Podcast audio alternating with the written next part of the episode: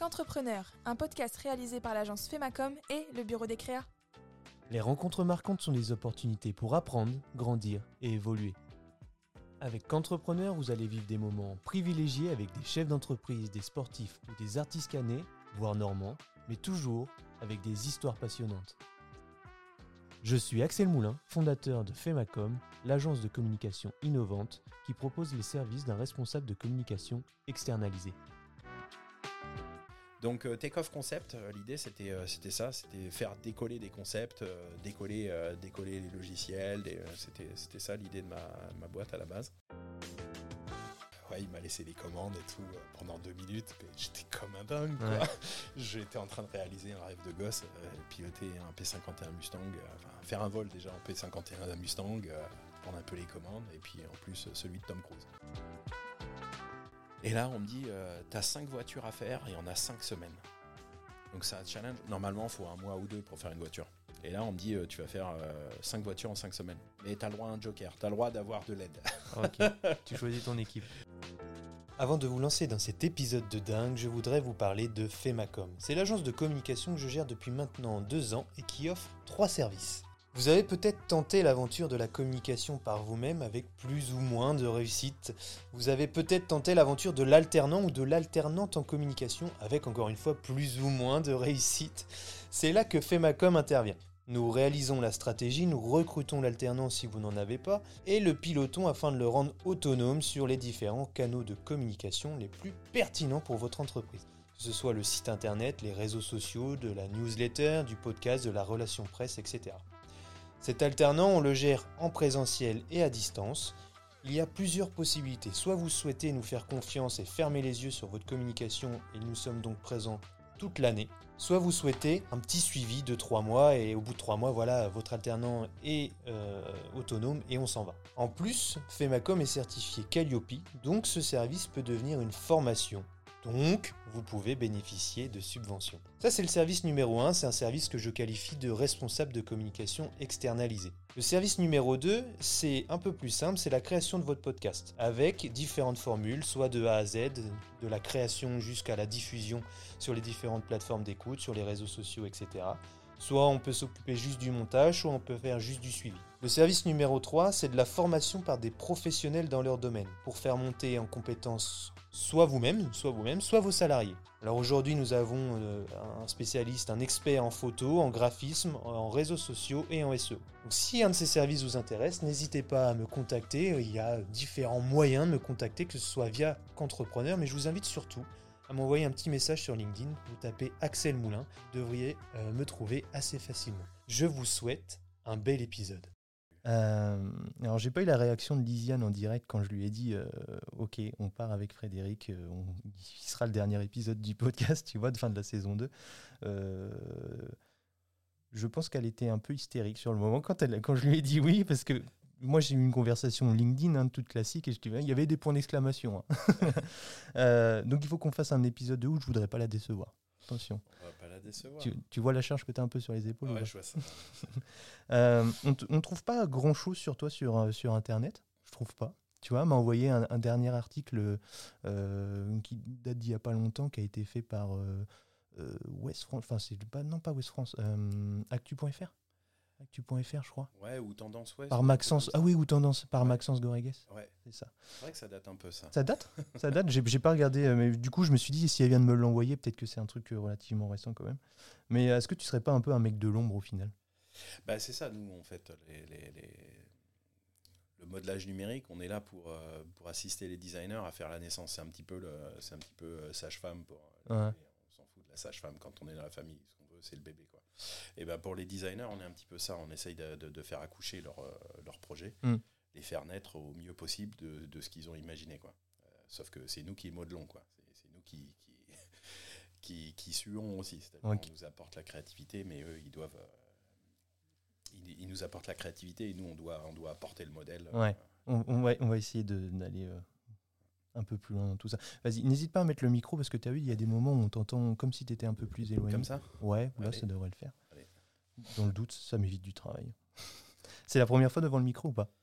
Euh, Je dois avouer que ouais, c'est le premier vrai podcast enregistré. parce que j'ai déjà fait des, des trucs en ligne avec, avec Mechanicus ou des choses comme ça qui sont sur LinkedIn. Ouais. Où là, je parle beaucoup plus du, du, du métier et comment j'utilise comment utiliser le métier dans le milieu de l'automobile. Hmm, ok. C'était, c'était des pods ou c'était du radio la radio? Euh, C'était un Skype enregistré en fait. Ah oui d'accord. Donc il y avait euh, la vidéo. En tout cas, tu as l'air allé, c'est le plus important. J'essaye. pour, te, pour tout te dire, Lisiane, elle m'a dit mot pour mot, quand il se met à parler, j'ai envie de taper dans le popcorn et de le laisser parler. Bon, prenez vos paquets de popcorn. J'espère. C'est peut-être parce que je suis chiant. Mais hein. c'est à, ce moment-là où Mais c'est à ce moment-là où je me suis dit bon, vas-y, vas-y, vas-y, ça marche, ça marche. Et euh, du coup, moi, ce que je te propose, c'est de parler un petit peu de toi, de parler un petit peu de Take-Off Concept et de, je sais pas comment on dit, Real, real Num Real Num oh, bah, En fonction, euh, si on est français, normand, c'est Real Num.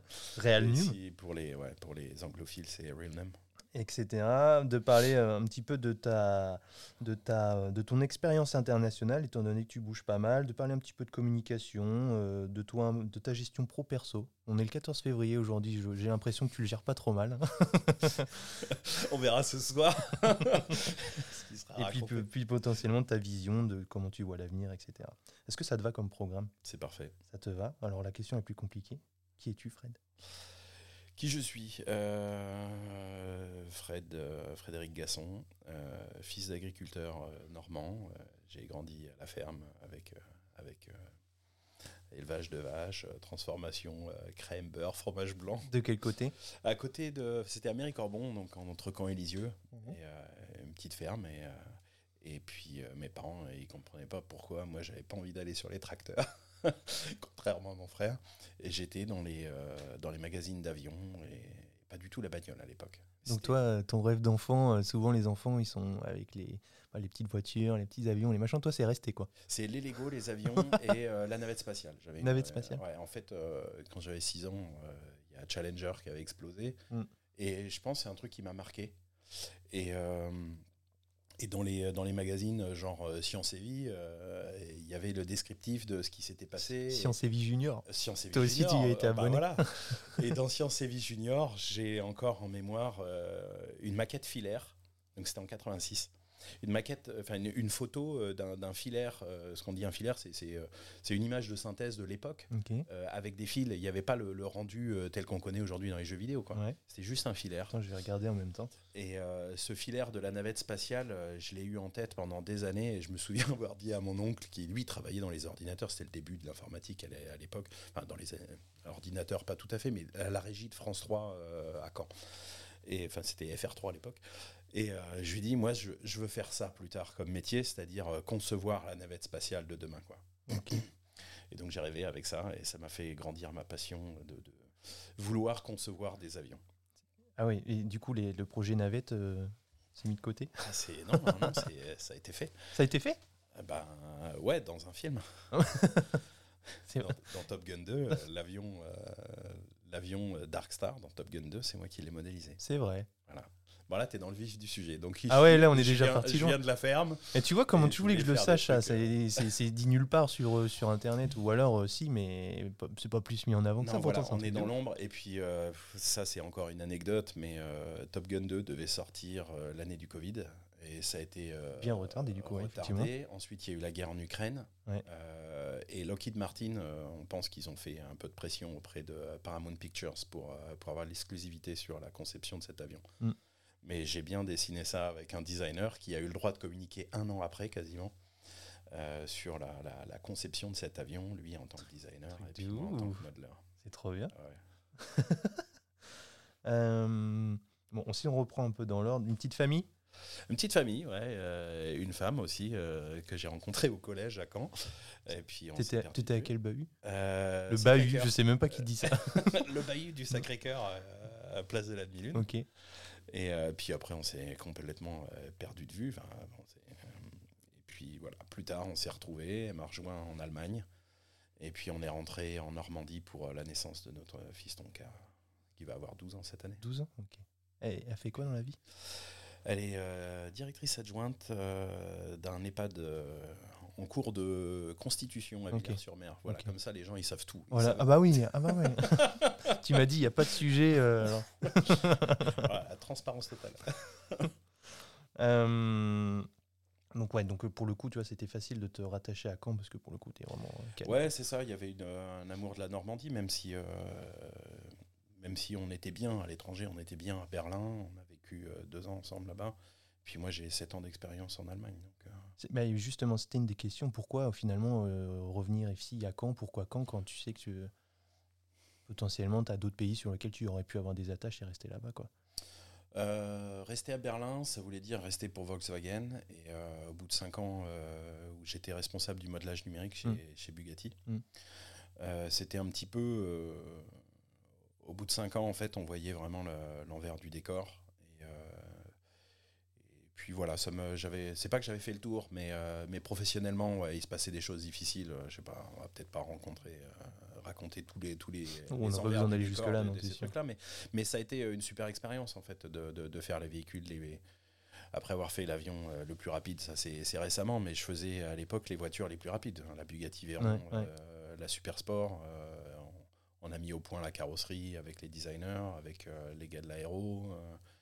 Et puis ça tape le record du vitesse pour un véhicule de série. Bon, produit à 30 exemplaires, mais.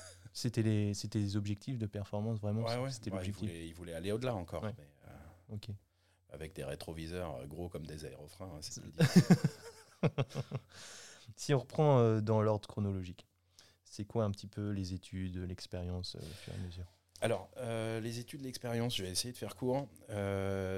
donc, j'ai fait lycée Institut Le Monnier à Caen, super école où j'étais comme interne, où là, il y avait des clubs euh, de modélisme, donc euh, je m'éclatais euh, mhm. en création. L'année de mon bac, j'ai fabriqué une guitare aussi pour bien énerver ma prof de maths, si elle m'écoute.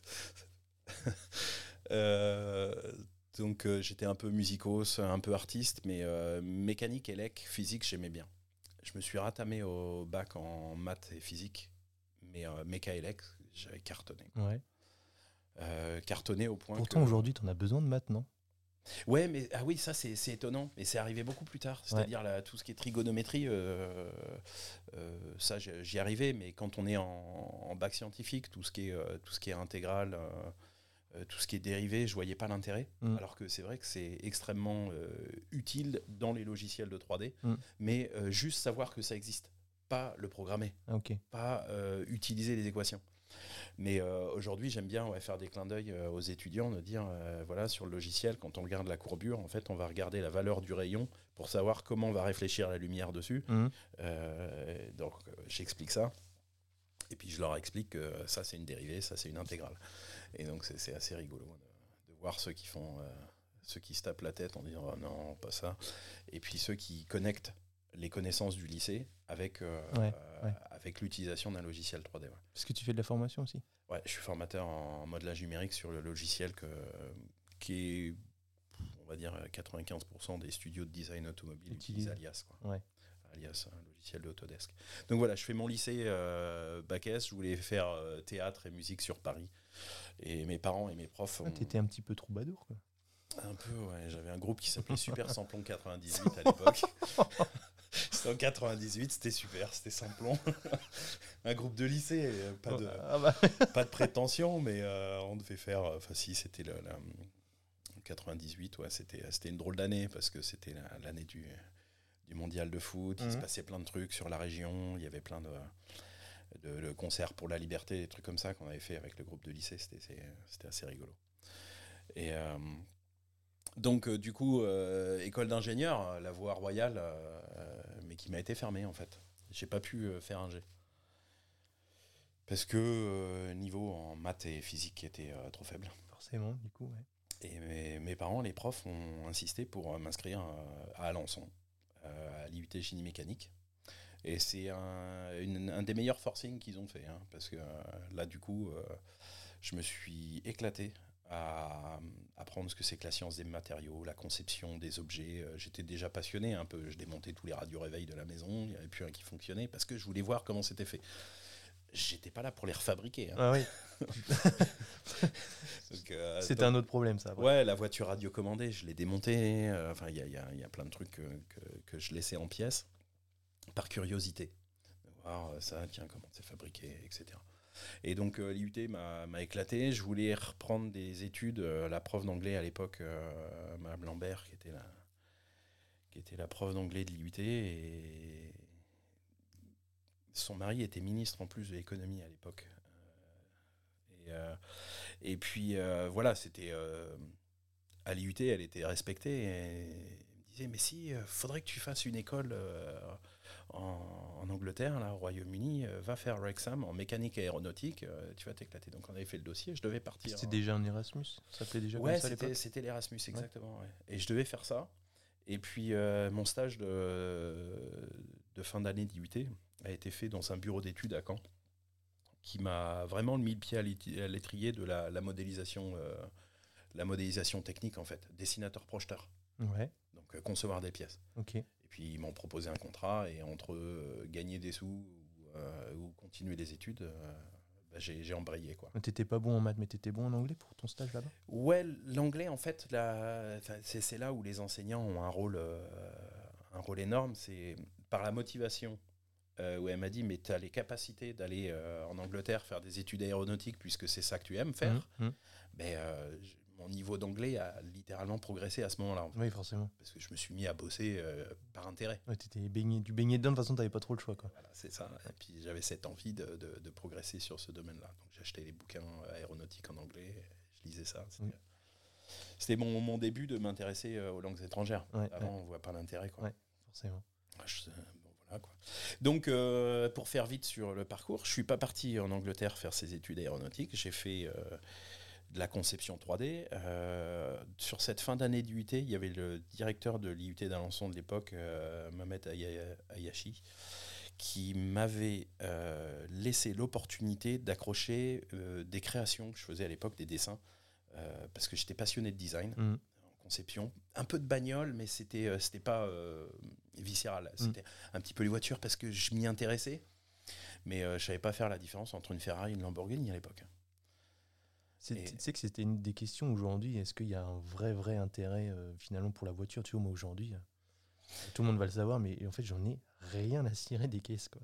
Ouais, je pense qu'il y, a, il y a deux mondes en fait qui se creusent. Ouais. Il y a, il y a, et, je suis en plein dans cette dissonance cognitive-là entre avoir dessiné des Bugatti, avoir bossé avec les plus grands passionnés de, carrosserie et automobile, cette passion de la carrosserie automobile.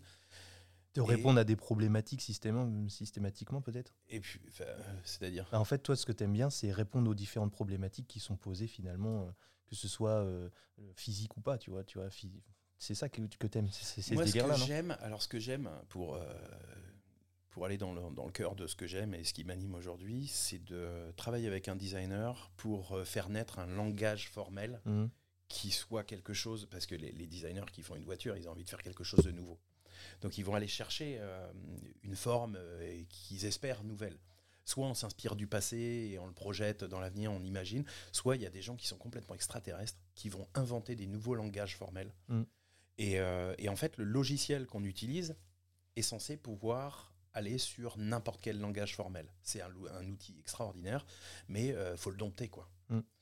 Et euh, c'est ça que j'aime. C'est-à-dire, euh, c'est un petit peu comme un, musicien qui a une, partition. Un compositeur va poser des notes sur la partition, mais s'il dit pas au, musicien comment jouer ces notes-là et avec quel instrument, je, peux faire, je peux faire une composition do, ré, mi, mais si je dis pas comment la jouer, euh, ça peut être euh, du Wagner, ça peut être euh, du, du, du, Brahms, ce sera pas du tout pareil. Ça peut être du MC Solar, ce sera pas pareil. Mais ils utilisent les mêmes notes. Mm.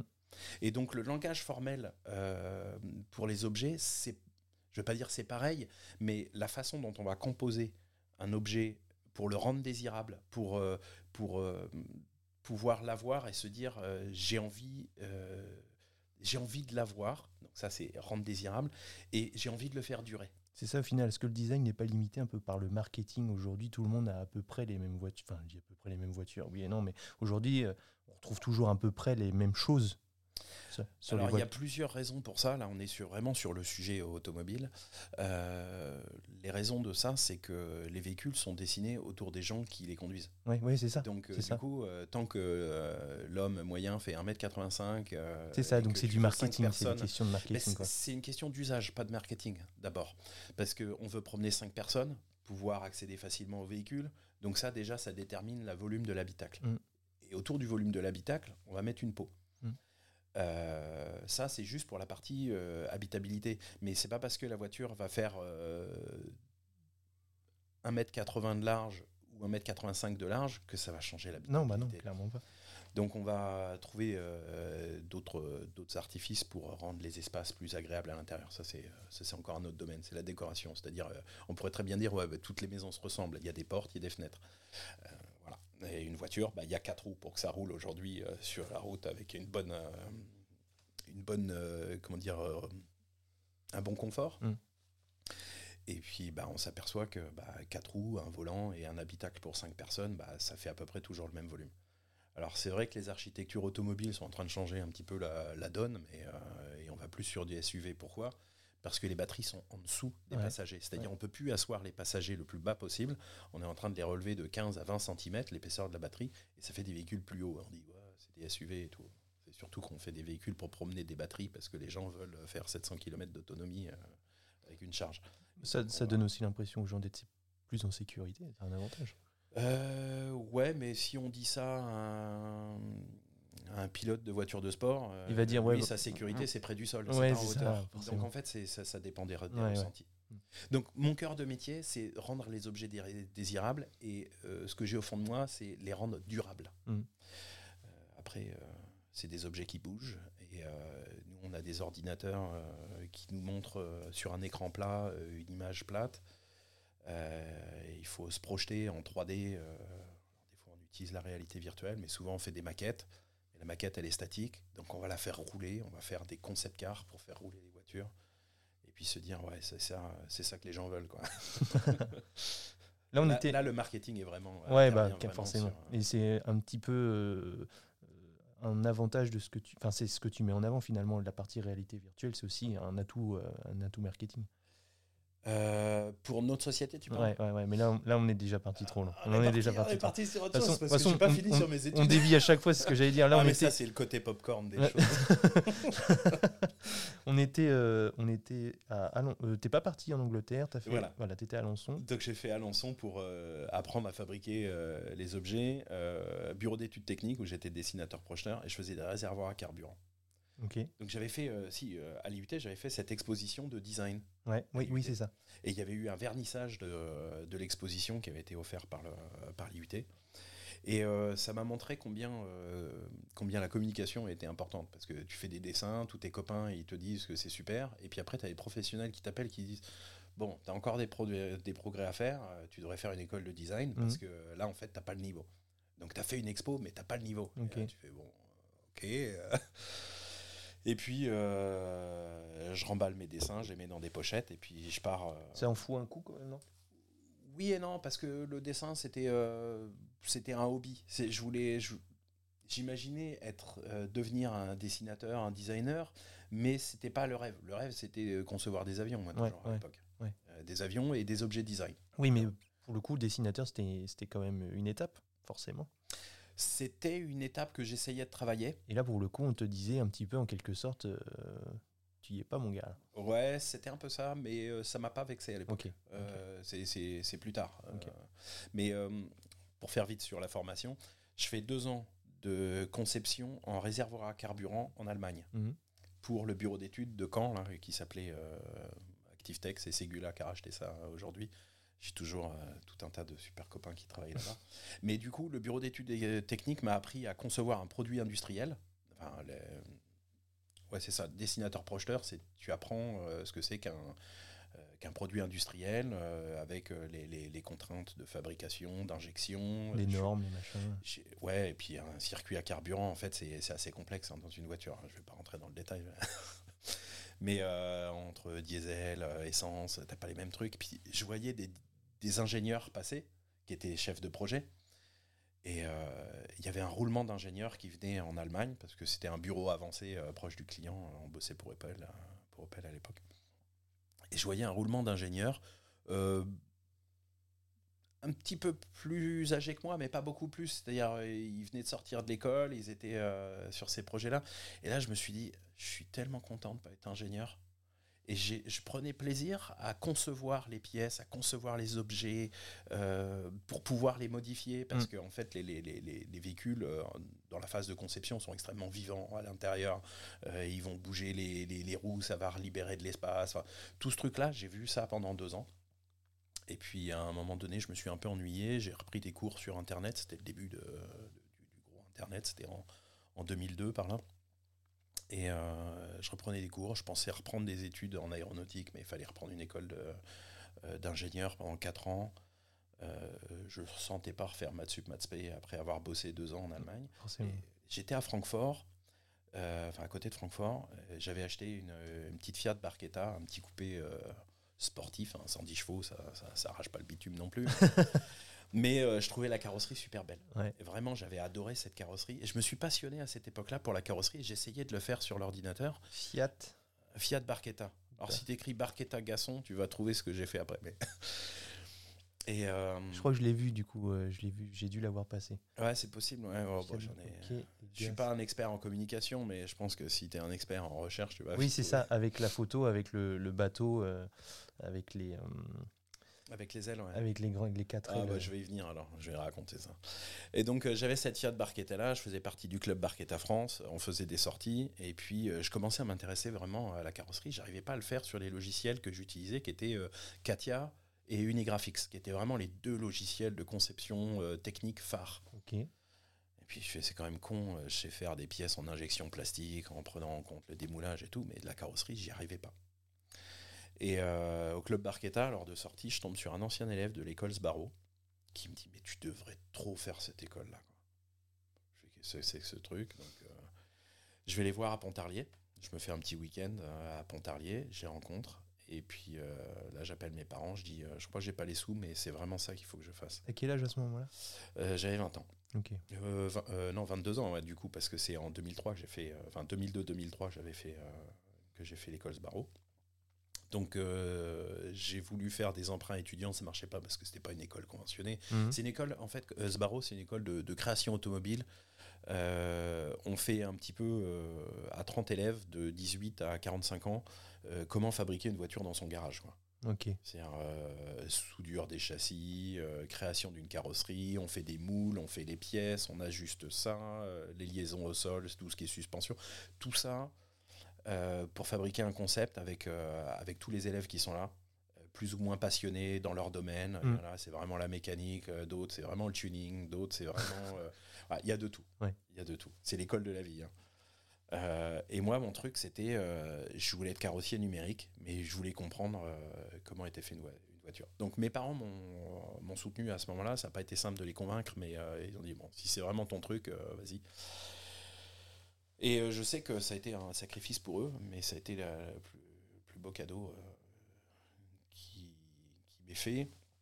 Un cadeau que j'ai pu rembourser assez rapidement derrière parce que j'ai fait le métier que je cherchais. Mm je cherchais à concevoir des formes complexes pour, pour faire des formes jolies, en fait. Est-ce que déjà, à ce moment-là, c'est un métier qui n'est pas euh, fait par un grand nombre, au final?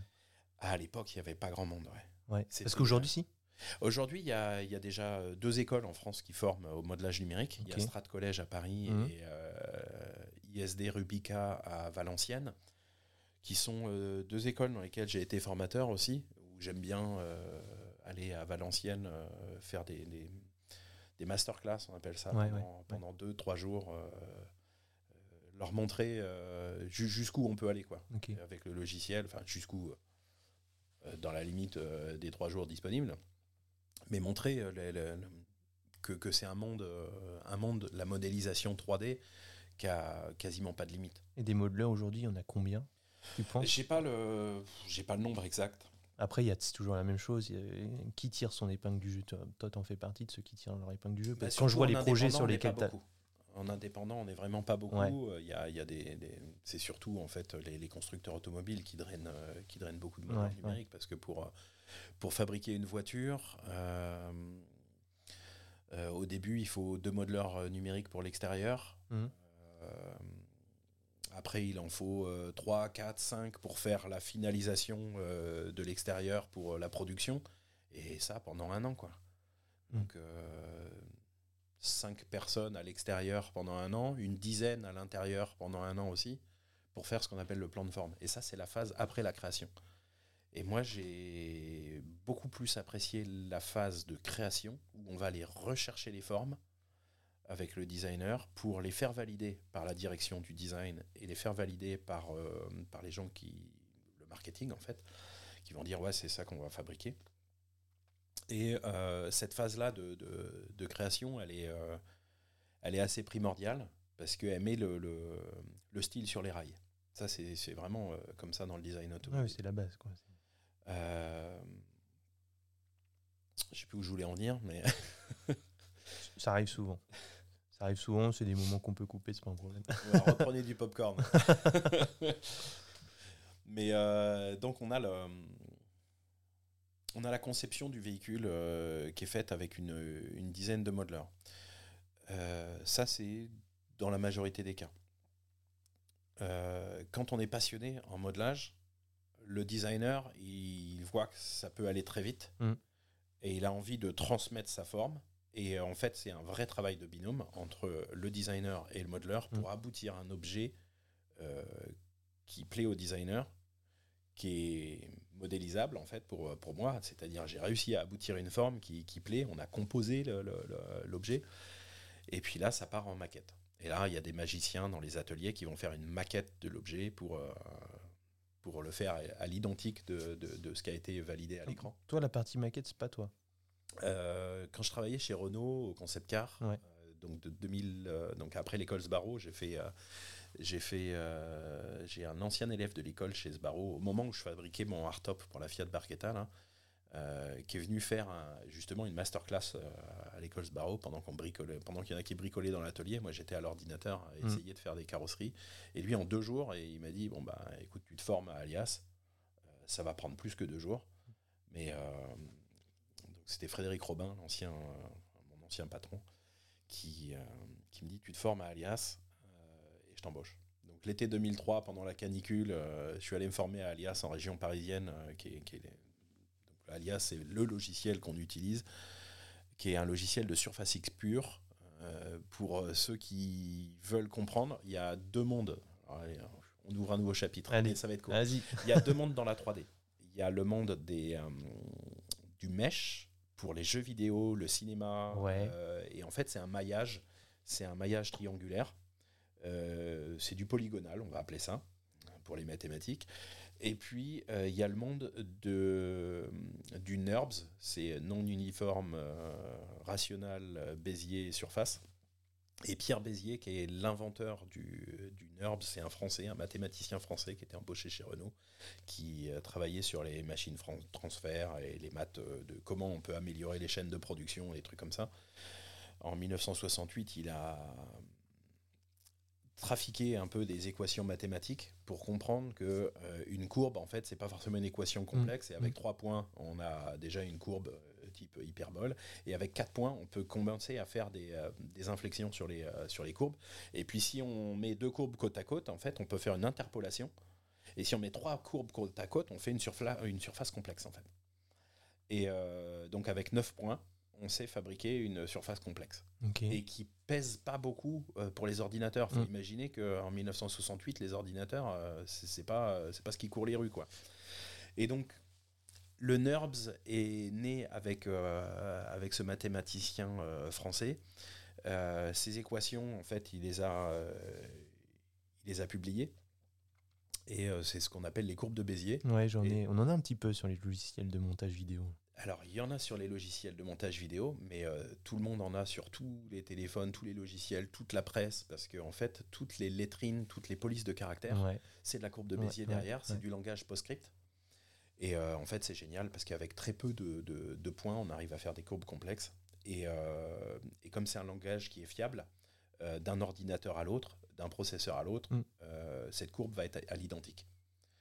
Et donc, euh, ça a été inventé à l'époque pour pouvoir faire des surfaces qui puissent être euh, répliquées par des machines à commande numérique. C'était le tout début des machines à commande numérique pour faire des, des surfaces complexes, Mhm. pour faire les panneaux de carrosserie et ces trucs-là. Ok, donc ça, c'était la deuxième école. Donc voilà, il y a l'école des polygones et l'école des NURBS. Et aujourd'hui, c'est deux mondes qui sont en train, euh, petit à petit, pas de fusionner, mais de se rendre hybrides. Ouais. Et on a des logiciels comme Blender euh, aujourd'hui Oui. qui sont des logiciels Ouais. gratuits, Ouais. qui sont impressionnants. On a des logiciels, enfin des, des designers pardon, qui, qui maîtrisent Blender comme, comme rarement j'ai vu. Euh, des, des, des jeunes qui sont modeleurs numériques, designers. C'est-à-dire c'est des créatifs qui vont être capables de faire leur forme sur Blender, Mhm. sauf que Blender c'est du mesh et que le mesh est très difficile à interpréter derrière pour les machines de commande numérique et il faut faire du NURBS derrière. Donc on va reprendre les surfaces en NURBS, on fait de la, du reverse engineering, euh, c'est-à-dire on reprend les mèches qui sont des, euh, des nuages de points ou des, des polygones et on va refaire des surfaces dessus. Et on va les maîtriser euh, au micron près. Quoi. L'intelligence artificielle euh, là-dedans? Ouais, il y en a un petit peu. Ouais, ça commence à c'est en train d'arriver, sauf que l'IA en fait n'apporte pas forcément la, la compréhension de ce que veut le designer. Forcément. Et le designer, en fait, aussi talentueux qu'il soit en 3D, euh, est limité par ses connaissances logicielles. Mm. Et euh, nous, en tant que modeleur numérique, on est censé pallier à ce manque-là. On est censé euh, prendre le relais du designer qui va nous apporter un, un objet et on doit l'emmener vers la production. Et donc tout ce qui est contrainte de production, on doit un petit peu euh, embêter le moins possible le designer, trouver des solutions pour les rendre faisables, pour que l'objet soit respecté euh, du début à la fin de la chaîne de, de valeur, quoi, de production. Pour pas se retrouver avec un objet euh, tout, tout dégueulasse, alors que le designer a fait un super beau dessin euh, au départ. Quoi. Ok. Donc là, à ce moment-là, on est. euh, Tu as fait ton école, on t'a appris des trucs de ouf. c'est là que tu commences à. L'école Sbarro À l'école Sbarro. Ouais, c'est là où, où j'ai j'ai vu ce qu'était que le milieu automobile. quoi. Voilà. Après, Alors après, donc. euh, là, tu as 22, 23, Ouais. 24 peut-être à la euh, sortie non, de l'école euh, les- bah, c'est un an. Un an. Je suis sorti en Donc t'as vingt- 2023. Voilà. Euh, 2000 Demi- euh, non, 2003. 2003, pardon. 20 ans plus. Ouais, ça fait déjà plus de 20 ans que je suis modeleur numérique. Euh, et pendant la canicule, donc je me suis formé Ouais, avec, ouais, ouais, euh, ouais. avec celui qui est devenu mon. ton patron. Donc il t'a Patron. recruté en gros à la sortie de Il m'a recruté, j'étais son premier salarié. Ouais. Et euh, c'est un peu une fierté. Je suis super content euh, qu'il m'ait fait confiance déjà. Et vraiment, il m'a appris les, euh, les techniques. quoi. C'est pas le pied à l'étrier. quoi. Il Mm. m'a- Il m'a formé, Mm. euh, proprement dit, à la carrosserie. Et au bout de trois mois, où tous les soirs, il venait me donner des astuces. Alors moi, je passais la journée à essayer de modéliser un truc. Lui, il arrivait en cinq minutes, il, euh, il, détruisait tout ce que j'avais fait et il faisait ça dix fois mieux que moi. Forcément. Voilà. Normal. Donc c'est l'apprentissage du métier. Mm, mm. Euh, c'est un métier qui devrait se faire en apprentissage, euh, sauf que les boîtes qui peuvent prendre des apprentis, en fait, sont, sont sous confidentialité euh, généralement. Enfin, c'est c'est Renault Design, c'est des boîtes comme ça, c'est Ouais. c'est, euh, Stellantis euh, ou des sous-traitants. Donc ils prennent Et- pas, c'est ça que tu veux Et dire en fait, c'est assez difficile de rentrer dans ce milieu-là quand on n'est pas euh, parrainé ou intronisé. Parce que prendre un jeune qu'on ne connaît pas, s'il a envie de balancer des informations sur Internet, la confidentialité, on travaille sur des projets automobiles 4 ans, 5 ans en avance avant, la, avant, la, avant que les gens puissent l'acheter. Mm, mm. Donc euh, il est hors de question que, que ça fuite. Quoi. Ok, donc au final, euh, comment tu fais pour te former? Euh, les écoles. Ouais. Les écoles, euh, c'est vrai que c'est le, meilleur, euh, c'est le meilleur moyen où on rencontre des professionnels quand même. Il y a, il y a- il y a possibilité de faire des stages. Parce que tu vois, par exemple, aujourd'hui, les écoles, dans le cadre de la communication, tu vas me dire si pour le coup c'est un peu différent, mais dans le cadre de la communication, il n'y a jamais trop de temps passé sur euh, les outils. C'est beaucoup, de, c'est beaucoup de théorie et apprendre à utiliser un logiciel vidéo, à utiliser Photoshop, euh, etc. Euh, dans le domaine du design, c'est justement Le contraire, ouais. C'est-à-dire, on est beaucoup plus à des écoles qui ont passé leur temps à former à l'outil alias. Mm. Et c'était des écoles euh, à apprentissage de logiciel, beaucoup. Et ils avaient un, un manque de bagage théorique Mm. sur vraiment ce que j'expliquais très rapidement tout à l'heure, ce que c'est que le NURBS, Ouais. ce que c'est que le polygone, et juste à utiliser les outils. Et euh, je pense que c'est en train de- d'évoluer. Enfin, moi, en tout cas, avec l'école de design de Nantes, euh, j'ai essayé de. de, de... Enfin, c'était pas l'école de design de Nantes, c'était l'IUT, euh, euh, l'IUT qui faisait une licence pro modelage où j'ai eu un, jeune par apprentissage parce que je pensais vraiment que c'était la bonne méthode. Mm. Et moi, je suis super content de, de, cet apprenti qui est venu, qui est venu chez moi là, pendant, pendant un an. C'était pendant l'année Covid en plus. Ouais. Et ça a été très dur au début. Et ça restera très dur avec les, profs qui connaissent pas le métier du modelage numérique et qui font rêver les gosses en les faisant dessiner. Mais moi, je dessine plus aujourd'hui.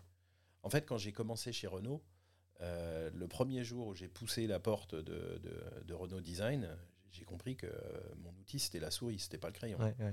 Et que moi, je devais interpréter le trait de crayon pour le rendre numérique. Et, pas l'inverse, quoi. Si je disais au designer que c'est comme ça la courbe, euh, là, j'avais plus de métier. Tu prenais une claque et tu partais. Voilà, c'est ça. C'est-à-dire, c'est pas l'interprète qui dit au compositeur comment on doit faire la musique. Hein. Mm. C'est vraiment là où, euh, où, le, métier euh, doit. tu vois, je pensais vraiment que toi, au final, ton une partie de ton boulot, c'était dire non, ça c'est pas possible, non, ça c'est pas possible, non, ça c'est pas possible. Euh, ben, moi, la partie de mon boulot, c'est de dire ouais, ça c'est possible. Ouais. Justement, c'est rendre les choses possibles. Ouais, c'est ça. C'est oui, c'est possible. On va faire en sorte que de telle manière. Ouais, c'est ça. Mais sans encombrer le designer avec ça. ça, c'est euh, c'est ce que j'ai appris au fur et à mesure. Ouais. Mais il faut, euh, il faut trois ans pour faire un modeleur numérique. C'est un peu comme un sculpteur. Un sculpteur euh, sur de la pierre, tu n'apprends pas à être sculpteur du jour au lendemain. Quoi. Hmm. Donc là, tu te retrouves, tu te retrouves embauché chez ton ancien, enfin chez ton.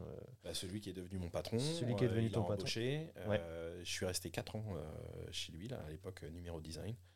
Et, euh, et, puis à un moment donné, bon, 4 ans chez Renault, euh, le soir, euh, je rentrais au bureau où c'était un, fabricant de maquettes de voitures, en fait, mmh. de, concept car. Et donc il y avait toujours du boulot en plus à faire le, soir, et j'adorais, moi, je continuais. Donc en fait, j'avais ce qu'on appelle une learning curve, une capacité d'apprentissage. Quand on ne fait pas uniquement les 35 heures, mais qu'on en rajoute le soir euh, sur d'autres projets qui ne sont pas euh, les projets euh, du client habituel, mais des, des, moutons à cinq pattes, des trucs. moi, j'adorais. J'avais l'impression d'être utile et, vivant à ça. Quoi. et donc, j'ai travaillé avec plein d'autres designers. En, quatre ans, j'ai pas eu que les designers de Renault. J'ai eu plein d'autres designers de, de, chez PSA, de chez Honda, de chez Toyota et euh, à faire des concepts, à démerder des fichiers 3D euh, du jour pour le lendemain pour qu'ils puissent les emmener en fraisage et tout. Donc aujourd'hui, c'est toi le mec qui fait tout en 5 minutes et qui va venir bâcler. Ah, non, il y, en a d'autres. non, et puis en fait, on... ce, qui est, ce qui est étonnant dans le développement design, on est, on est sur un autre chapitre, c'est que euh, aboutir une forme, c'est il faut du temps. Mmh. Il faut du temps de respiration, il faut du temps de, de, fermer les yeux, de pause. Euh, la production intensive de, de formes donne rarement euh, du bon. On fait du commercial, mais on ne fait pas du durable. Euh, faire un objet qui, qui, va, qui va aller dans le temps long, ça veut dire un objet dont on ne va pas se lasser de le voir. Et il n'y a pas de recette miracle pour ça. Et pour ça, en fait, il faut des créatifs qui soient vraiment en intériorisation de savoir ce que va donner leur forme. là, si je dis en 2025, c'est demain. Mm. Mais 2030, c'est quoi le monde en 2030 mm, mm. Qu'est-ce qu'il va y avoir dans la rue en 2030 si on parle d'une voiture? Euh, Si on parle d'un objet de transport, c'est quoi le transport en 2030 Est-ce qu'il est y a plus de transport en commun, moins de voitures? Donc en fait, en stratégie, euh, même pour les, euh, pour les entreprises qui font de la mobilité et de la création, c'est c'est un, un moment formidable. Sur le papier, c'est quoi le mode de transport en 2030 J'en ai aucune. personne n'a la réponse. Personne n'a la réponse. Mais euh, pour, ceux qui, pour ceux qui y réfléchissent, moi, je, c'est là où on va plus sur le côté euh, philosophique métier. Mm. Euh, faire des bagnoles qui ont une durée de vie de 4 ans, c'est, c'est, une catastrophe pour la planète. tout le monde le sait. Mais pourquoi les marques continuent dans ce sens-là? Euh, pourquoi on continue de se dire on va fabriquer des, batteries euh, en allant chercher des ressources dans des pays où on mm. va fermer les yeux sur comment c'est fait? Voilà, là on est vraiment dans le côté euh, ça sert à quoi de faire des bagnoles aujourd'hui? Tu as, travaillé sur des projets qui essayaient de répondre à ces problématiques? Oui. Ouais. Par exemple?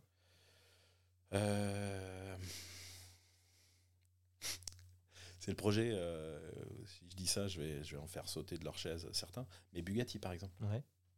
Alors, ils ne sont pas sur la problématique de la ressource, ils sont sur la problématique, à l'époque où j'y étais, de la durabilité. Mmh. Et j'ai adoré travailler sur des projets où le directeur du design nous disait la voiture, il faut que dans 100 ans, elle continue de rouler. Ouais, parce que Alors, c'est pas, c'est pas un objet du transport quotidien. C'est ce que j'allais dire, tu l'utilises pas tous les jours. Euh, parce que c'est des véhicules qui sont hors de prix mm. et qui vont être placés dans un milieu du luxe où seulement les rois, les têtes couronnées, les milliardaires vont pouvoir se les offrir. Multimillionnaires, parce que mm. le Bugatti, c'est cher, mais. Faut pas déconner. On a fait pire quand même. Mais euh, c'est hors du commun. C'est euh, ce qui. L'objectif était d'en faire des objets de collection. C'était ça. Mm. C'était ça. Et puis en fait, quand on regarde euh, finalement que c'est pour de la spéculation et que l'argent n'est pas toujours propre derrière, là tu fais bon, bah, finalement, c'est l'envers du décor. Ouais, ok. Mais le fait de créer un objet pour le rendre durable, j'ai des projets sur lesquels je ne peux pas t'en parler parce que c'est mm, en mm, cours. Je les ai faits parce que le client a dit ce véhicule-là, ça va aller dans le temps. Il faut que dans 100 ans, on puisse continuer de le voir, de le faire rouler et de, voir de, l'avoir dans un musée. Quoi.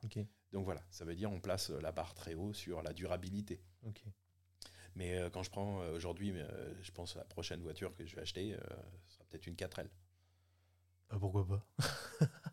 Parce que c'est un, un objet de mobilité qui fonctionne très très bien, qui est mhm. facile à entretenir, qui est pas cher. Tu trouves encore les pièces pour les 4L Bah oui, avec le 4L Trophy, il y a tout un tas avec le 4L Trophy. Et, encore, c'est un, un véhicule euh, où la cote a augmenté parce que les jeunes se sont appropriés avec le 4L Trophy. Il y a un projet dessus de, non, remodelage? Non, non, mais euh, ah bah, si, ça a déjà été fait dans le sud de la France. Là, j'ai euh, des, des, copains qui ont une boîte qui ont été mandatés pour faire, pour faire une 4L drone. Une 4L, une 4L volante. Et donc, ils ont refait une carrosserie de 4L avec les phares, les feux. Là, là, Vraiment, c'est une icône euh, du design, cette voiture, même si c'est pas euh, la Ferrari 250 C'est pour, hein. c'est pour un, c'est pour un délire. Une époque. C'est pour un délire ou c'est euh, C'est Arsenal qui a, qui a, fait ça. Alors, Arsenal, je, je sais même pas décrire cette entreprise. ou c'est un objectif particulier Voilà, c'est un objectif particulier. C'est promouvoir une marque. ok. Ah, je vais pas rentrer dans le détail de ce projet parce que c'est, j'y ai pas participé du tout, mais j'ai trouvé ça amusant de faire voler une 4L. Ouais. Oui, effectivement, c'est amusant. Quoi, mais, euh, mais c'est pas nouveau, hein, quand on regarde le film Fantomas, ils ont fait voler une DS. Euh. tu sais que euh, je vois bien ce que c'est, mais j'ai jamais vu celui voilà. voilà, voilà. Mais la DS, par exemple, pour parler de langage formel, c'est un ovni. Mmh. Ce truc-là est sorti en que je dise pas de bêtises. Alors, si les puristes ils écoutent le podcast et que j'ai faux, alors là, c'est mort. Euh... Ah, tu sais, un bad buzz, ça reste un buzz. Ah ouais. je crois que c'est 1956, le salon de l'auto. Je devrais le savoir parce que j'ai acheté une carcasse de, de, de ID19 de 1963. Et, euh, et en fait, je voudrais la restaurer, cette bagnole-là, et la rendre électrique. Euh, ça, c'est un, autre, un autre projet. C'est ce que tu fais dans ton garage ou pas? Voilà, c'est un petit peu ça l'objectif. Mais euh, ID 19 de 1963. Bah, ah, en fait, c'est il faut, faut ah imaginer voilà fin de la guerre, en, fin de la guerre en 45, reconstruction de la France. Euh, et les ingénieurs qui, qui bossaient, qui, bossaient, qui bossaient chez Citroën à l'époque, on sortait de l'époque 15 chevaux, ils sortent là 2 chevaux, mm et ils sortent la DS en 1956, je crois. Je vais pas dire de conneries, je crois que c'est 1956. Ça veut dire que les mecs, dès les années 50, 5 ans après la fin de la guerre, où la, France est. Enfin, surtout la partie Normandie, s'est fait bien secouer. Ouais, ouais, euh, les mecs, ils sortent la DS, quoi. Et à côté de ça, c'est toutes les mêmes voitures. C'est euh, la Dauphine, c'est la Coccinelle, mmh, mmh. c'est les trucs avec les ailes rondes. Et là, il y a un ovni qui débarque en termes de langage formel et de technicité sur, sur ce qui est les suspensions, j'ai trouvé ça complètement dingue. je me suis intéressé à cette voiture-là parce que l'ingénieur qui a bossé dessus, André Lefebvre, qui est un grand ingénieur euh, chez Citroën, était avant la guerre ingénieur chez Avion Voisin. Avion Voisin a fait des voitures entre les deux guerres, mmh. mais avant la Première Guerre mondiale, le premier avion qui a décollé euh, et qui a fait un kilomètre en circuit fermé et qui s'est reposé au même endroit qu'il a décollé, c'est un avion français, c'est un avion voisin, piloté par euh, Farman, et euh, donc une réplique est au musée de l'air à Paris. C'est le premier avion, en fait. C'est vraiment le premier avion. Et en fait, dans cette entreprise, il existe quelque chose à l'époque chez euh, Avion Voisin, euh, un truc de il faut être les premiers. Quoi. Il faut être les premiers à faire voler un avion. Euh, à faire des moteurs sans soupape. Alors, c'était pas les premiers, mais ils ont mis quand même au point pas mal de moteurs. Après la guerre, la première guerre mondiale, ils ont fait des bagnoles, des bagnoles extraordinaires. Ils fait. il y a une année, ils ont décidé de taper tous les records, du 50 km au 50 000 km. Ben, ils l'ont fait. et en fait, ils n'ont pas fait beaucoup de courses ou de grands prix qui les ont pas rendus connus comme En fait, ils, faisaient des, ils faisaient des véhicules, des avions juste pour le record, juste pour la performance. Il n'y a rien d'autre. Euh, alors, l'avion, avant la Première Guerre mondiale. Ouais, ouais, ouais, ouais. Ça, c'était vraiment pour euh, les, pionniers de l'aviation. Ouais. Mais pendant la Première Guerre, il fallait faire des bombardiers. Forcément, oui. Il y a eu beaucoup de bombardiers avions voisins qui ont été construits sous licence, des Blériot et, euh, et puis des Farman. Sous licence, c'était des avions voisins. Mm. Et ce qui a embêté Gabriel Voisin, enfin ce qu'il écrit dans son, dans son petit livre qui, qui retrace un peu l'histoire à sa façon, euh, il voulait plus fabriquer d'avions qui tuaient des pilotes et puis surtout qui lâchaient des bombes sur des gens. Il fallait faire des voitures qui transportent les gens pour mm. les emmener voir leur famille et, voyager. Quoi. Et donc, il a arrêté de fabriquer des avions après la Première Guerre mondiale pour fabriquer des voitures, pour garder ses salariés. Et euh, là, il a fait que des bagnoles après. Mais Bugatti, lui, il a fait des avions. Il a fait un avion et c'est pas c'est pas celui-là que as, sur lequel tu as travaillé d'ailleurs? Voilà, ouais, c'est pour ça que j'y viens. Alors c'est un peu c'est un peu décousu tout ça, mais oui, c'est clairement euh, décousu, mais c'est qu'entrepreneur. Donc euh, bah, c'est surtout que je suis très brouillon. Hein. J'ai besoin de partir dans tous les sens. Donc en fait, mon ma passion pour la voiture, euh, l'idée 19, mm. qui est la DS la DS 19, la première DS qui est sortie dans les années 50. c'est cet ovni de forme. Mm. C'est aussi un ovni euh, technique avec une suspension hydraulique, frein hydraulique. C'est celle-là Ouais, ouais, c'est ça. Et euh, cet ovni-là, en fait, euh, il, prend source avec des ingénieurs qui ont baigné avec Gabriel Voisin, qui était un inventeur, un inventeur iconoclaste, complètement décalé, mm. dingue. Et c'est ça que j'ai bien aimé, et c'est pour ça que je me, suis, je me passionne maintenant pour cette caisse-là. Mais je me suis passionné pour Bugatti par un avion en fait. Euh, Bugatti, dans les années 30, euh, voulait faire le, record sur terre, sur mer et dans les airs. Donc sur terre, les voitures, ils ont, c'est la marque qui a gagné le plus de grands prix dans les années 20 et 30. Mhm. Euh, donc la Bugatti Type 35 qui est l'icône de voiture de sport hein, de l'époque. J'ai regardé parce que je suis tellement, je suis tellement à côté. J'ai une réplique dans mon bureau de d'une Mini Type 35, en fait, qui est une Type 52, qui est euh, la version pour les enfants, qui était déjà une voiture électrique. Ah oui, bah oui, bah forcément que je vois ce que c'est. Voilà. Bon, je, ça, me demande, je me demande s'il n'y en a pas une. Euh, alors, je sais pas si c'est ça, mais à Koenig Motors. Ils n'ont pas une voiture qui ressemble à ça? Oh, Ils ont une Morgane à Koenig Motors, mais. C'est pas ça euh, ah, je sais faudrait que je retourne les voir. Ils ont mon cheval à Koenig Motors en ce moment. Ah bon? Un cheval graffé et dessiné. par, par, journaux? Ouais, par journaux. Ouais. D'accord. Et euh, donc euh, j'ai mon, cheval qui est, euh, qui est bien nourri là-bas. S'il y en a un qui, qui veut l'avoir chez lui, il y, a, il y a plusieurs marques dessinées sur ce cheval. Mm. avec l'emblème du cheval. Donc c'est les marques européennes, donc Porsche, les chevaux sur son emblème, Ferrari. Normal. Ça, c'est deux marques post, post-guerre. Et puis, on ne sait pas, enfin, sauf ceux qui connaissent Bugatti, mais Bugatti, en fait, c'était comparé au pur sang. Mm. Donc, il y avait Torre Bugatti était souvent sur un cheval euh, quand il n'était pas dans une voiture. Quoi. donc, du coup, euh, il y avait les, le pur sang euh, Bugatti, Porsche et Ferrari là, sur ce cheval. -là.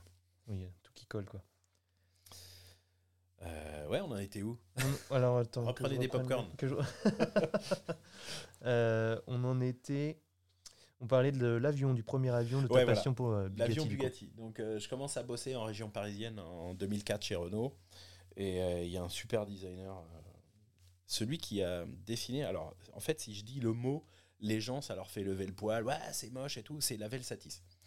Mais avant la Velsatis, il y avait le concept carte la Velsatis. C'est là je vois ce que c'est. Effectivement, elle est moche. La Velsatis en tant que telle, euh, je pourrais expliquer, quand vous avez un patron de l'entreprise qui fait près de 2 mètres de haut, qui s'appelle Louis Schweitzer, qui, est très très écouté à l'époque sur la stratégie de l'entreprise Renault, c'est quand même lui qui a fait Renault, Nissan, la fusion, machin, truc, un truc de dingue, mhm. un, grand, un grand capitaine. Il rentre dans une maquette, et puis c'est quelqu'un de très grand. Et il rentre dans une maquette de la Velsatis, et la légende dit que ah, il faudrait quand même que je puisse rentrer dedans avec un chapeau. Mais on ne sait pas s'il a dit ça pour se marrer ou quoi. Et si les ingénieurs et les gens qui ont fait le compte rendu ont pris ça à la lettre, eh ben, le, le, cockpit a été relevé de 5 cm. Ah, ok. Et euh, du coup, ça fait une voiture très, très, euh, très étagée, très haute. Alors que euh, si on la top shop de 5 cm et on élargit les roues de 5 cm, en fait, c'est une caisse vraiment, vraiment sympa. Mais ça se joue à pas grand chose, un équilibre. Hein. C'est comme un morceau de musique, un morceau de musique bien rythmé ou pas bien rythmé, ça fait ça fait pas le même morceau. C'est quoi la voiture qui est dégueulasse? Il y en a une voiture qui est horrible de chez Renault, je crois. Faudrait que je retrouve. Vas-y, continue, je vais essayer de retrouver le truc. Mais euh, donc le concept car de la Velsatis, euh, c'est Florian Tiercelin qui l'a qui l'a dessiné. Euh, il a dessiné plein de trucs chez Renault et en fait c'est le premier designer avec qui j'ai travaillé. Et malheureusement Florian nous a quittés en tout début d'année là. c'est avec grande tristesse que j'ai appris ça parce que c'est vraiment le designer qui m'a qui m'a montré euh, ce que c'est que d'aller chercher des nouveaux langages. Euh, enfin, c'est vraiment le, J'ai bossé avec lui pendant, pendant six mois où j'apprenais le logiciel. Il m'a fait confiance. Mhm. Ça va pas être simple de bosser avec un débutant. Et ben lui, il a pris ce, ça, je sais pas, comme un défi. Il m'a paterné. Il m'a, euh, il m'a vraiment aidé. En fait, il doit y en avoir tellement peu aussi, des personnes qui gèrent aussi ces outils comme ça, que de toute manière, tu n'as pas trop le choix. Si tu veux faire perdurer ta boîte ou quoi que ce soit, tu es obligé de, de passer par un stage de formation euh, de quelqu'un quoi. On Donc s'il ouais, si l'aperçu en toi que je faisais avec lui, mais c'est aussi euh, je sais pas, c'est un binôme. Et comme c'est un binôme, il y a aussi le côté humain qui rentre énormément en, compte. Et Florian euh, m'a apporté beaucoup sur l'histoire automobile.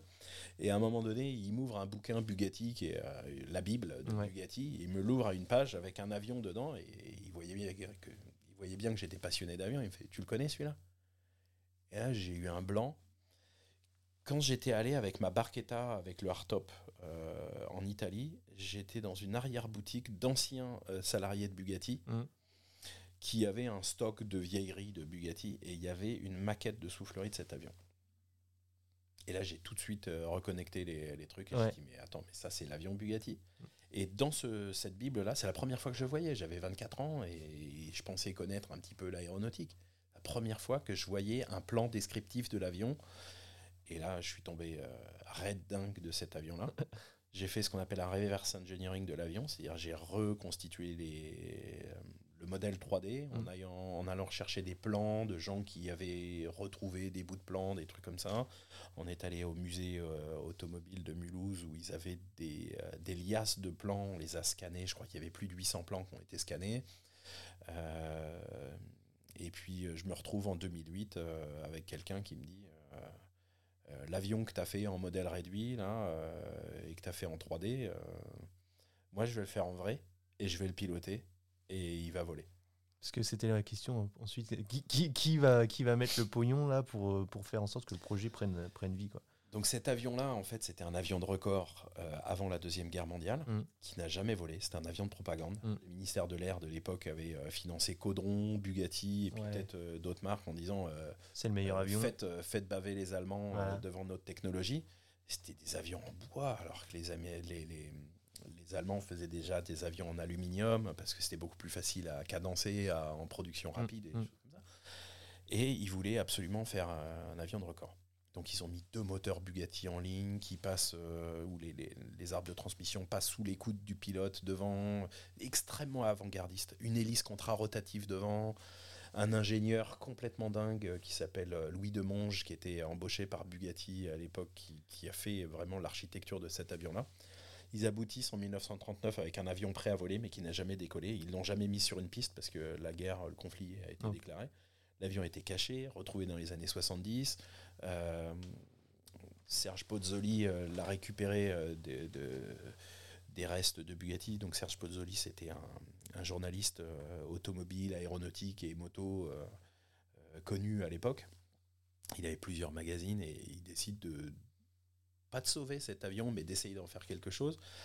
Finalement, euh, il y a un collectionneur de Bugatti américain qui récupère les moteurs. Euh, la cellule de l'avion est envoyée aux États-Unis dans les bordel. années 80. L'avion se perd un peu.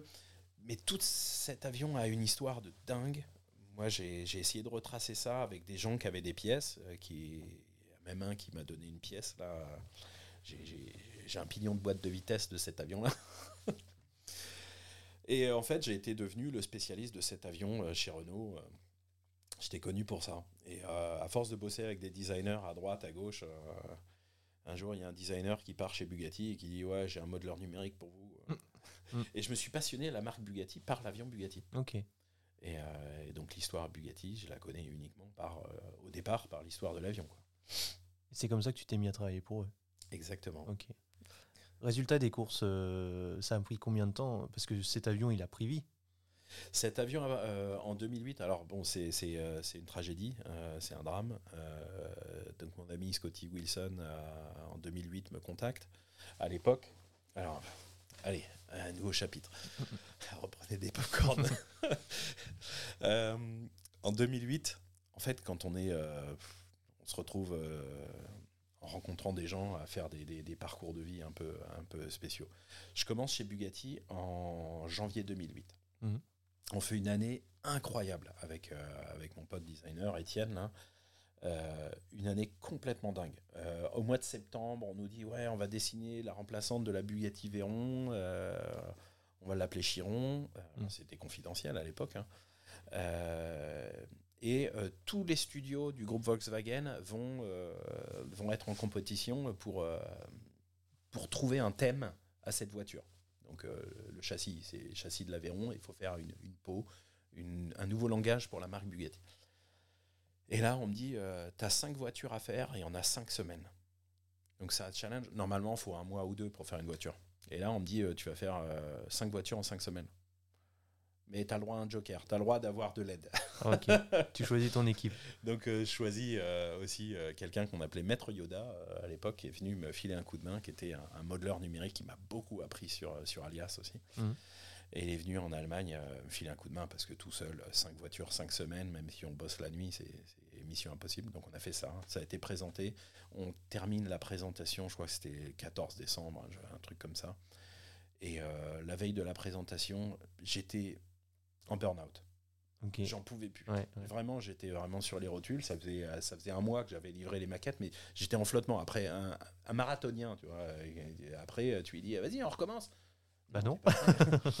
Donc j'étais un peu dans cet état-là. Et il y a un pote euh, qui me dit écoute, Fred, il y a un avion de course qui va être fabriqué euh, en France, là, et on a pensé à quelqu'un comme toi pour nous aider à fabriquer cet avion de course. vu que tu es passionné d'avion, j'ai écoute, là je suis chez Bugatti, mais j'en. Et euh, il y a le patron de Bugatti, enfin le, patron du design de Bugatti qui vient me voir au moment de la réception des maquettes qui fait Fred, c'est extraordinaire ce que tu as fait. Cinq voitures sont sublimes, on a cinq thèmes bien différents. Allez, on continue l'année prochaine. je le regarde, je fais non. Mm, mm, mm. Non. Et j'ai pas eu d'hésitation. J'ai pas eu ah ouais, j'aimerais bien, mais je dis non, c'est pas possible de continuer comme ça. Je, je, je, vais faire mon rêve, je vais faire un avion de course en Ils n'ont même pas proposé de ralentir la cadence pour, euh, pour pouvoir te carrer. Ça, c'est une autre, c'est encore une autre histoire. Ils, ils, sont, ils sont restés sur ce rythme. je, vais, je vais te raconter deux, trois trucs encore. Euh, donc du coup, euh, je dis non, je rentre en région parisienne et puis j'intègre cette équipe pour monter un avion de course en intégrant un moteur diesel dedans de 200 chevaux alors que l'avion était conçu pour un moteur essence de 600 chevaux. Mmh. Mais le directeur de course à l'époque disait ouais, on va on va niquer les Américains, on va aller, on va aller sur leur sol. Donc euh, il y avait Pescarolo quand même qui était venu euh, comme parrain dans l'équipe. Euh, donc des, grandes figures où tu, en toute humilité, là, tu, tu rentres la tête dans les épaules et puis tu écoutes le, bonhomme. Quoi. Puis bon, il y a eu un peu une mésentente dans l'équipe. L'avion, l'avion de course français a volé quand même aux États-Unis. Moi, je me suis, ça, ça, se passait plus bien du tout. Et j'avais mon pote Étienne, le designer de, Bugatti, avec qui on avait fait euh, les Chirons, mais mhm. avec qui on avait fait aussi le développement euh, d'un véhicule 4 places. C'est pour ça que c'était énorme en 2008, tout ce qu'on avait produit. Et ils ont dit, donc le véhicule en 2019, en 2009 était en cours de fabrication, le 4 places Bugatti qui était la Galibier. Il me dit, euh, Fred, ça, ça, se passe pas bien sur ton avion, tu sais que la porte est toujours ouverte là. Et ça m'a fait plaisir. Ouais. ouais. Donc je suis reparti en avril j'ai fait que 4 mois en fait sur cette histoire d'avion de course là, donc euh, juste euh, début du projet. Quoi. Et je suis reparti en Allemagne pour la, conception et la fabrication de, la Galibier, qui est le concept car le plus extraordinaire sur lequel j'ai eu à travailler jusqu'à il y a peu de temps. Et euh, pour te dire, en fait, si tu regardes la Bugatti Galibier, je crois que c'est vingtaine de tonnes d'aluminium qui ont été taillées dans la masse pour faire uniquement 600 kg de pièces aluminium pour faire une carrosserie. ah oui, d'accord. Ah Une carrosserie taillée dans la masse, quoi. Donc en fait, au début, c'était en aluminium poli. J'ai fait tout le développement recherche extérieure au départ. Mmh. Et puis tout le développement intérieur avec, avec les équipes. Hein. derrière, il y a, y a il y a 10-15 modeleurs qui ont travaillé dessus, mais j'étais euh, j'étais remis euh, comme responsable du modelage numérique. Euh, Ça fait un peu futuriste, tu vois. C'est celle-là, on est d'accord Ouais, ouais. C'est celle-ci. Et donc, du coup, retrouver les équipes Bugatti, se ressentir bienvenu dans une famille qui dit Ouais, bon, c'est vrai qu'on est peut-être allé un peu fort mm. sur la Chiron, 5 voitures en 5 semaines. Mais voilà, et on est reparti, et je suis reparti pour 4 ans avec eux. Ah oui, d'accord. Donc ils ont, ils ont réussi, voilà. ok. mais cette voiture-là, elle est sortie en. Il y en a combien? Un seul exemplaire. Il y en a un seul, d'accord. Mais euh, tu la trouveras sur internet en, en aluminium. Sur le bon coin, tu la trouves où Alice Qui, l'a Tu sais pas? Bah si, c'est Volkswagen, ils l'ont gardé. Ah, ils l'ont gardé. Alors maintenant, ça appartient plus à Volkswagen, mais, euh, mais à une boîte. Enfin, ça a été. je, je rentre pas dans le détail de Bugatti parce que c'est c'est devenu, euh, c'est devenu compliqué. En fait, on a passé 4 ans à essayer de mettre la Galibier en construction. En même temps, on faisait le développement de la Chiron. Et puis là, j'ai, euh, j'ai eu des, histoires euh, complètement incroyables sur le développement industriel de cette voiture-là. On a essayé sur quatre plateformes différentes. Il y en a qui disaient qu'il fallait la passer électrique, mais pas du tout. Il fallait garder le moteur de l'Aveyron. Mhm. Donc il y a eu plein de, réflexions qui étaient faites à l'époque. Bon, il fallait garder le moteur de l'Aveyron, ça c'était le, le, problème. Il faut le refroidir c'est, ça fait des véhicules extrêmement complexes. Et puis il y a eu plusieurs chefs de projet dessus. À chaque fois, ils voulaient tirer sur une plateforme différente. Donc on a fait sur une plateforme euh, Bentley, sur une plateforme Porsche, sur une plateforme euh, tout en carbone euh, chez Dallara, qui sont les experts de, des voitures de course. donc faire une voiture 4 places de luxe pour concurrencer Rolls-Royce sur une voiture de course, ça plaisait plus trop. Et on est reparti sur une plateforme Audi, sur une base d'Audi A8. Donc en fait, on a fait les quatre coins du, euh, du, carré possible de, de, ce qu'on pouvait faire sur la voiture. Et sur une base d'Audi A8, là j'ai senti que c'était la fin. Ah bon? Bah, on fait pas une Bugatti sur une base Audi A8 quoi. bah, je sais pas si Si chez Sbarro on peut. Chez Sbarro on peut. Quelqu'un dans son garage peut le faire. Moi si quelqu'un me demande de le faire demain, j'ai fait tout le développement de la voiture donc je pourrais le faire. Mais en fait sur un projet industriel de la de la taille de Bugatti de se dire on veut un véhicule durable pour les 100 prochaines Oui, c'est vrai que c'est colle pas du coup. sur ce véhicule là. Pas sur une base Audi A8 quoi. OK. Ou euh, je me souviens de l'anecdote, il y avait là le, directeur de marque qui avait dit euh, en fait, il faut que le, le pare-choc avant, euh, comme l'Audi A8, faut pas qu'il coûte plus que 80 euros sur une Bugatti. 80 euros pour un mm. pare-choc. Mm. Alors mm. que, en fait, euh, nous, on était parti sur un budget plus près de 8000 euros où on pouvait tailler des pièces dans la masse, avoir vraiment un objet durable, pas injection plastique surtout. Donc en fait, il y a tout, tout plein de questions qui se posent sur des véhicules comme ça. Est-ce qu'ils en fabriquent 800 ou est-ce qu'ils en fabriquent 8000 c'est pas du tout le même dimension. Est-ce qu'ils en fabriquent un? Bah, On a fait qu'un prototype et euh, je suis super fier d'avoir bossé dessus. Ça, ça, Est-ce que ça t'a mis en avant euh, ces genres de projets?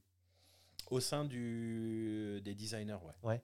Euh, maintenant, en fait, j'ai très peu de visibilité, sauf quand, quand j'ai l'occasion de faire un podcast comme ça, de pouvoir dire j'ai fait les voitures les plus rapides, l'avion le plus rapide pour Top Gun 2.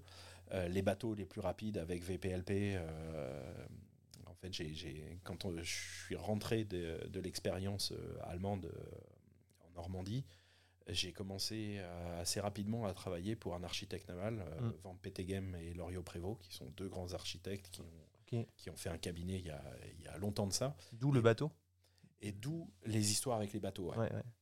parce que c'est vrai qu'il y en a, il y en a deux trois, mais à chaque fois c'est des gros, c'est des gros. Alors, du luxe aussi. Hein. Petit, moyen et gros. J'ai commencé à apprendre ce que c'était euh, qu'un catamaran, parce mm. qu'en en fait ils avaient besoin d'un coup de main en modélisation sur des catamarans.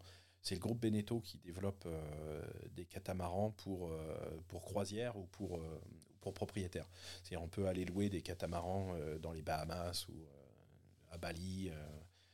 soit pour juste faire une semaine dessus, soit on peut acheter un catamaran et puis traverser l'Atlantique avec. Et c'était un milieu que je connaissais absolument pas. Moi, la voile, tout ça, je, je connaissais rien. Et là, j'ai rencontré des architectes que je ne connaissais même pas leur aura.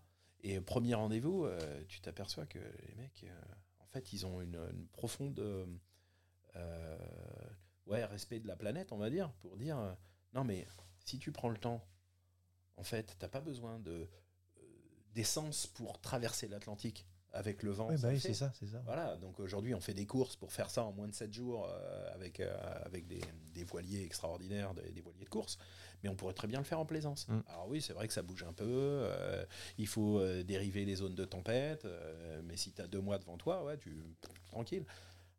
Pas tous deux mois de vacances non plus. Non, c'est clair, mais bon.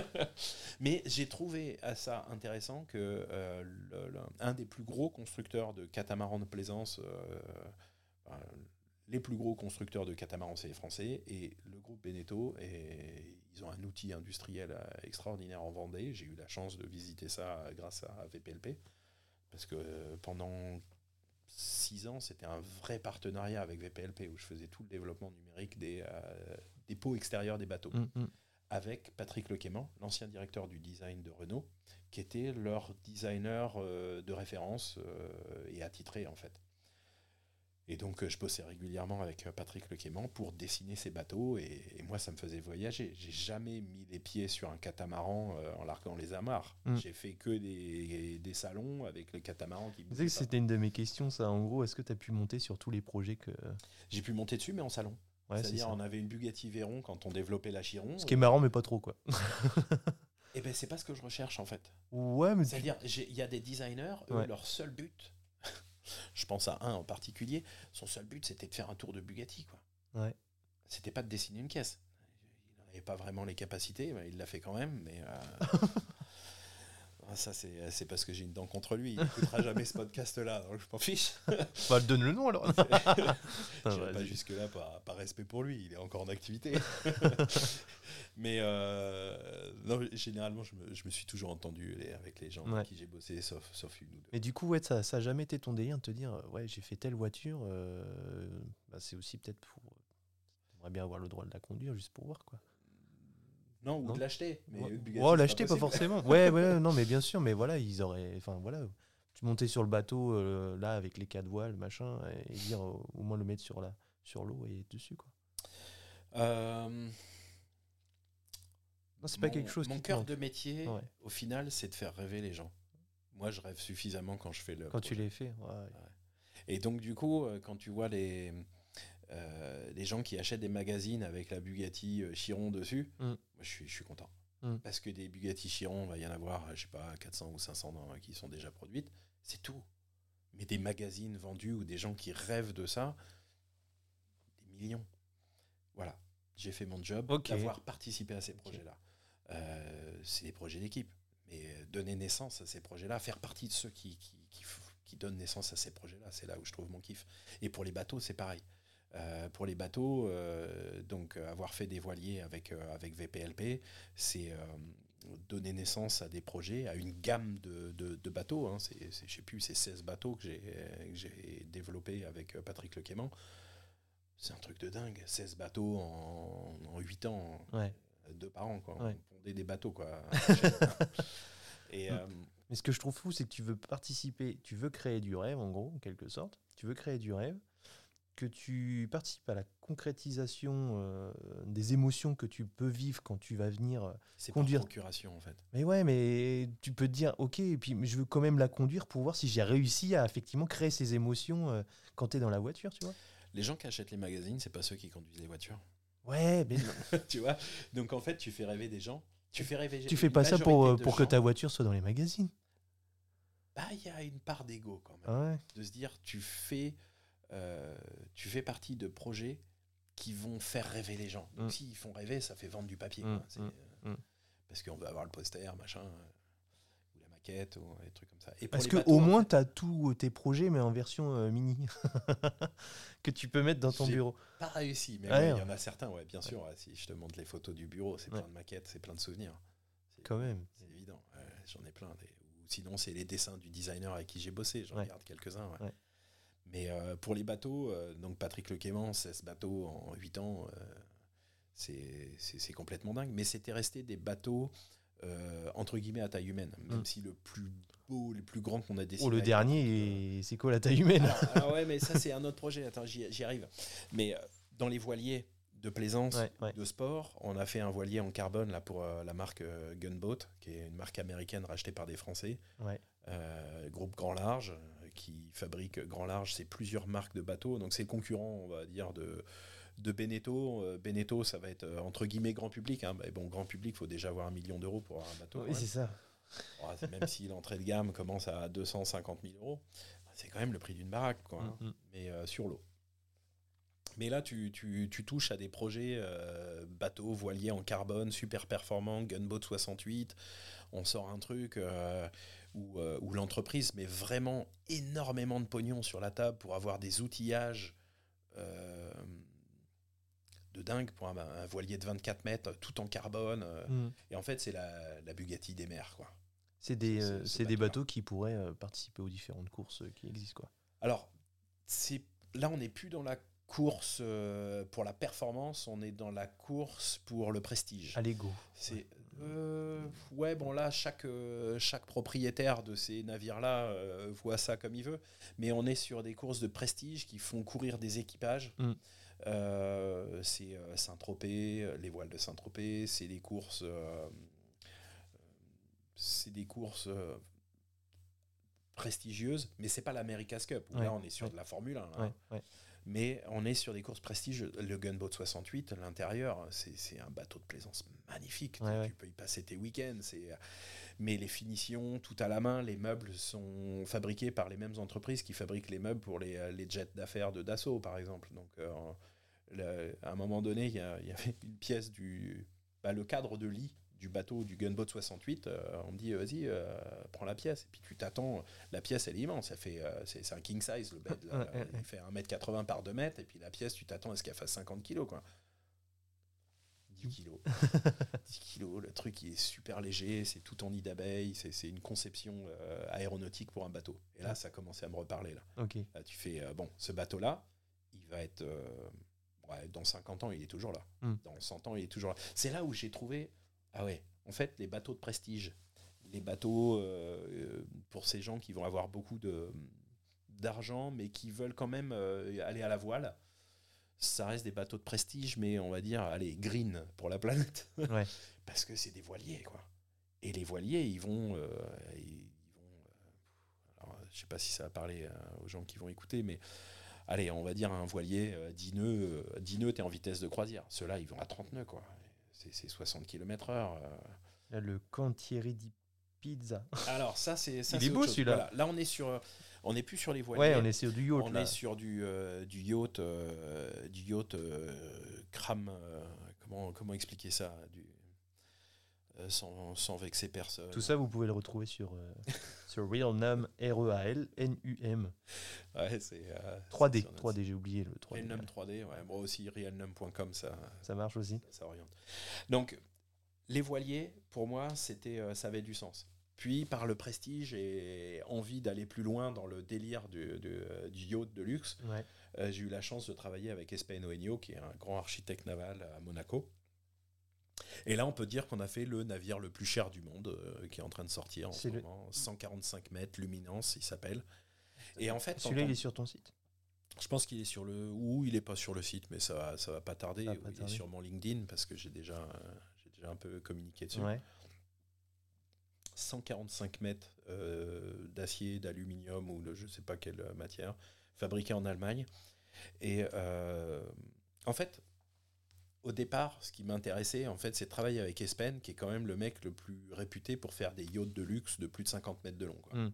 Donc, il a fait le, le, plus, le plus mastodonte qui s'appelle le Dilbar, qui était à Antibes. Quand je bossais pour Toyota à Antibes, je voyais ce bateau-là dans le port d'Antibes. Je fais putain, c'est quand même des gros bateaux. C'est dingue, mais en design, c'est un peu plat sur les côtés, ça manque de ça manque de poésie. Quoi. Et je suis allé le voir comme ça en disant, euh, voilà, je bosse chez Toyota à côté, il faudrait qu'on essaye une collaboration ensemble. Euh. pu faire, ouais, pourquoi pas. Alors, grâce à VPLP, j'ai eu des contacts pour, pour pouvoir les approcher. c'est plus facilement, ouais. Puis une première collaboration, puis deux, puis trois, puis en tout, on a dessiné, j'ai dû faire une dizaine de prestats pour eux. Et puis il y en a quatre, quatre qui sont à l'eau. Et on a fait un immense mastodonte. On a eu du mal à mettre de la poésie dessus quand même. Euh, 16 C'est pas le projet. Niord. Ah, c'est ça, bah si, ouais, celui-là, ouais, effectivement. Donc, euh, Niord, énorme mastodon. Mm. Toute l'architecture était faite, basée, il fallait le rendre un peu plus sexy. Alors là, c'était compliqué. Et puis, euh, en fait, si, si, si, on va sur le site de Niord, là, on atteint le paroxysme du, du délire de milliardaire. Là. Ah, Mais il, sort, il, sort, toujours en noir, j'ai l'impression. Euh, non?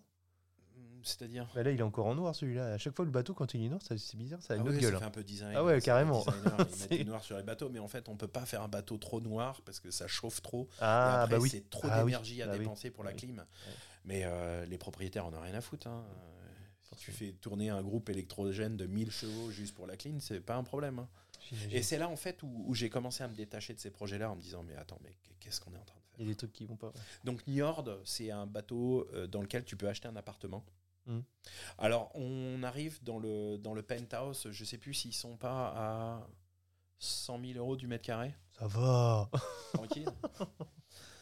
Donc, en fait, c'est des appartements à 20 millions, 50 millions euh, pour, euh, pour financer un bateau qui vaut euh, entre 2 et 4 milliards. Quoi. Donc, c'est des bateaux de la taille de, de, de, ceux qui sont faits à Saint-Nazaire, mais pour milliardaires, dans lequel on met pas 4000 personnes dessus, mais 400. Donc en fait, ce qu'ils veulent, c'est de l'espace, c'est euh, de l'entertainment. Euh, et en gros, ils partent, ils partent tous en même temps parce que. Euh, Alors, ce qui est extraordinaire, c'est si vous allez sur le site de, de, ce bateau, Njord, N-J-O-R-D. donc on peut réserver nos vacances dessus, bien sûr. Et ils se définissent comme un bateau. comment on dit? Il faudrait que je retrouve le, truc. Allez voir sur le site, c'est assez impressionnant dans quelle euh, dissonance cognitive on peut être. ils sont green en fait. c'est ce que j'allais dire, éco-responsable. Éco-responsable, exactement. Je crois que c'est ça. Le, je, je, me suis dit, c'est pas possible. Et là, et là, en fait, euh, je suis allé au dernier salon de Monaco et euh, toutes les grandes marques de bateaux de luxe.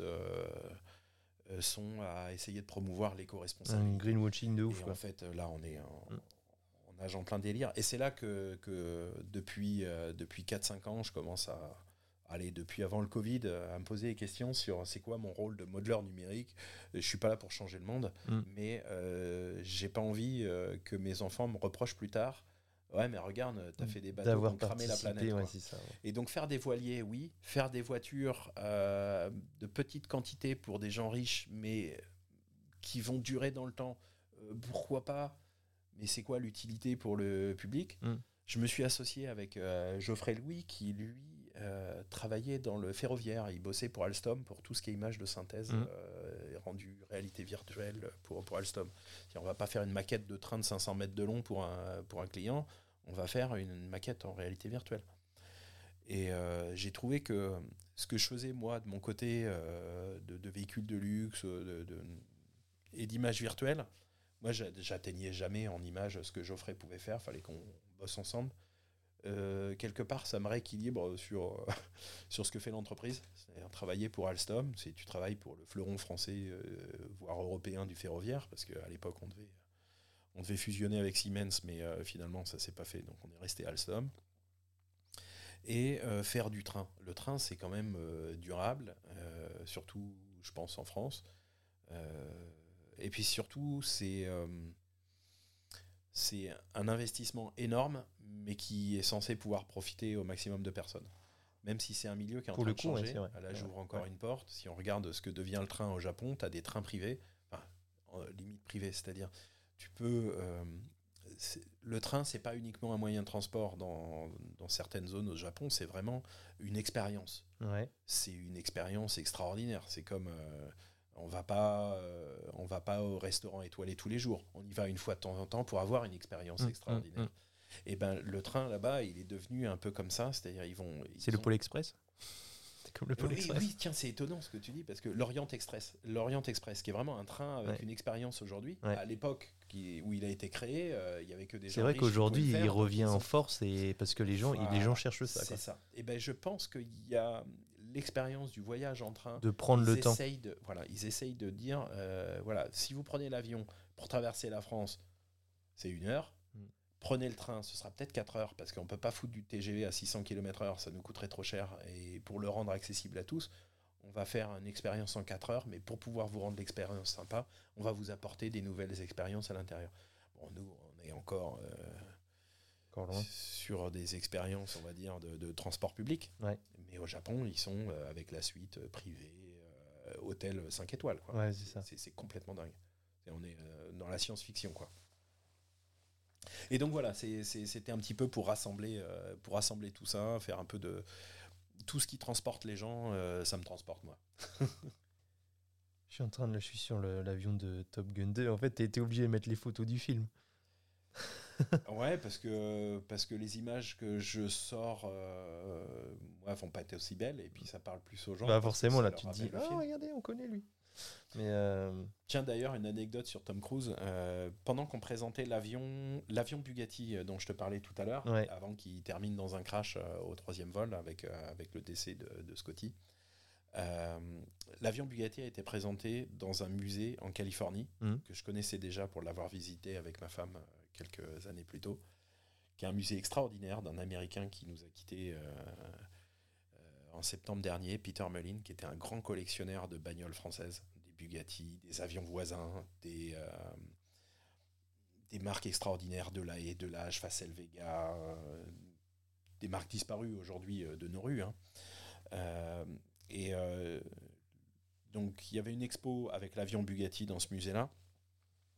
J'y vais je vois mon ami Scotty, je vois, j'ai invité Daniel Simon, qui est le, designer de l'avion de, Top Gun, mais avec qui j'avais déjà bossé sur d'autres projets avant. Et je rencontre Peter Mullin, qui, qui me parle des avions voisins, de Gabriel Voisin. Mm. Il signe un livre, euh, tu verras, Gabriel Voisin, intéresse-toi à cette marque-là, c'est génial. Donc, euh, des fois, j'écoute ce qu'on me dit. Ça dépend qui me le raconte. et euh, à table, il y avait, euh, il y avait des mecs euh, le midi. Là, on mangeait en petit comité là, pendant le vernissage de l'expo. Et puis, il y avait des mecs avec des bombers, les, les, manteaux de pilote américains, avec écrit World Champion, Renault. Puis moi, j'avais bossé pour un avion de course pour Renault. Et je voyais les mecs. Renault champion 1988, 89, 90. Je fais putain, ouais, en effet, là, c'est des vétérans, les mecs. Mais j'engage un peu la discussion avec eux. Et puis, euh, en fait, ouais, c'était les pilotes euh, qui avaient gagné sur les avions mythiques de course de Renault. Donc, j'embraye sur l'avion euh, que j'avais fait, que le développement, le reverse engineering de l'avion Bugatti, j'avais participé. Et puis, voilà, ça sympathise avec les pilotes. Et les pilotes, il y en a un qui me fait Hey T'as jamais volé, toi, sur un P51 Mustang? Je fais Bah, bah non, hein, ça court pas les rues en France. Hein. Et il me fait bah, Tu fais quoi demain? Je fais bah, euh, J'ai rien de prévu, là, je suis aux États-Unis, euh, mais je repars, dans, je repars dans trois jours. Le lendemain, il m'invite à faire un tour. Le mec se pointe pas. Et il me fait euh, au téléphone le soir ah, Je suis désolé, Frédéric, je devais venir là. Alors, entre deux, moi, j'ai fait le musée, le musée de Los Angeles avec la navette spatiale. Hein. Mhm. Je, garde, je garde toujours mes, mes trucs qui me tiennent le plus à cœur. Et le soir, donc Matt Jackson m'appelle et il me fait Ah, je suis désolé, j'étais avec un vieux copain, Bob Hoover c'est un dieu, euh, enfin c'est une légende du, pilotage euh, et de la Deuxième Guerre mondiale. Bob Hoover, là? Ouais, Bob Hoover. Et, puis en plus, j'avais un livre dédicacé de Bob Hoover que j'avais vu euh, aux courses de Renault quelques mhm. années plus tôt. Il fait Ah non, j'étais avec Bob Hoover, c'est un vieux copain, tu sais, il m'a beaucoup appris, et puis là, il n'a pas la santé. Je fais Non, non, mais les amis d'abord, il n'y a pas de souci, c'est pas grave. Puis mon, mon, rêve de piloter un P51 s'effondre. Il me fait Tu fais quoi samedi matin? Parce que il faut que je sorte l'avion. Je fais bah samedi matin, je reprends mon vol pour retourner en Europe. Est-ce qu'il t'a fait, il t'a fait rentrer Non. attends, attends. Il fait, euh, je enfin, moi je dis bah, samedi matin, euh, mon vol il est à 11h. Il fait ouais ben c'est pas grave, tu viens à 8h euh, avant Nice là, l'aérodrome c'est le, Bourget pour Los Angeles quoi. Mm. Tu viens avant Nice et puis on fait un tour de, de P51. OK. à 8h, je me pointe au hangar. Matt Jackson était là, le hangar était ouvert. Il fait Il faut que je sorte l'avion. Bah, tu sais que c'est l'avion de Tom Cruise? Pardon Ouais, ouais, parce qu'en ce moment, on est en train de filmer euh, Top Gun 2, là, et puis bah, c'est lui qui doit piloter l'avion, donc... Euh, alors, ils n'étaient pas en train de filmer, ils étaient sur la préparation du scénario. Parce que Tom Cruise était très impliqué sur euh, Top Gun 2. Et il voulait absolument. C'est exactement, il voulait. J'ai vu ça. C'était sa condition pour participer au film, effectivement. Son P51 Mustang. C'était son P51. Je me suis assis en place arrière. On est allé faire une heure de vol au nord de Los Angeles. Et euh, ouais, il m'a laissé les commandes et tout euh, pendant deux minutes. Mais j'étais comme un dingue. J'étais en train de réaliser un rêve de gosse, euh, piloter un P51 Mustang, enfin faire un vol déjà en P51 Mustang, prendre un peu les commandes et puis en plus celui de Tom Cruise. Bon, t'es pas monté sur les bateaux, t'as pas ah non, mais, P51, mais, ça... mais je l'ai pas construit. Ah oui, merde, tu l'as pas deux ans plus tard, je dessinais l'avion pour le film. Ok. et, du coup, ça s'est passé comment, du coup, ça, pour, euh, pour, pour avoir l'opportunité de dessiner de euh, C'est une bonne question. Euh, c'est pas grâce à tout ça, là. c'est pas grâce à lui, non. Ce, qui est marrant, c'est que quand le designer m'appelle, Daniel Simon, qui est, qui est, une star dans le milieu du design mm. pour les jeunes, quand, quand je fais un quand je fais un workbench ou un, enfin, comment on appelle ça, une masterclass chez les, en école de design, je demande à tous les jeunes, avant de me présenter, c'est quoi votre rêve le plus fou que je connaisse un peu jusqu'où vous voulez aller Votre rêve le plus fou Il y en a, c'est dessiner des, des, jantes pour Renault. Non, quand même pas, mais il y en a qui sont très modestes. Et il y en a plein, c'est euh, je veux être Daniel Simon comme métier. Mm. Et Daniel Simon, en effet, c'est euh, c'est euh, le designer de Tron Legacy, la moto. C'est designer de de, voitures complètement extraordinaires. Euh, et Oblivion, le, le, vaisseau dans Oblivion, c'est lui qui Et lui, il fait que, que des films ou? Ben, En fait, euh, Daniel Simon, que je l'ai rencontré chez Bugatti en 2008, quand j'ai commencé à bosser chez Bugatti. Pour le coup, le créatif, il se fait plaisir dans les films. Ah bah oui. Ben oui, mais c'est ça, il était frustré chez Bugatti. Donc, euh, dans son bouquin qu'il a sorti en 2008, justement, euh, il avait des voitures extraordinaires qui étaient ce qui devait devenir la Galibier, mais c'était impossible à mettre en production. Mm. Même en tant que modeleur, on est super frustré parce qu'on a envie de lui faire sa bagnole. Mm. Puis on dit, maintenant, le package de la voiture, il faut que ça fasse que. Bah, faut pas que ça faut pas que ça dépasse 5 mètres 50. Mm. Tu fais un véhicule de 10 mètres de long, ça ça, ça, marche plus. Quoi. Donc en fait, c'était un, un, ultra créatif allemand. On avait bien sympathisé chez Bugatti. Aux États-Unis, à chaque fois que j'y allais, j'allais lui rendre visite parce que euh, voilà, parce qu'on avait bien bossé ensemble et puis j'adorais le personnage un peu fou et tout.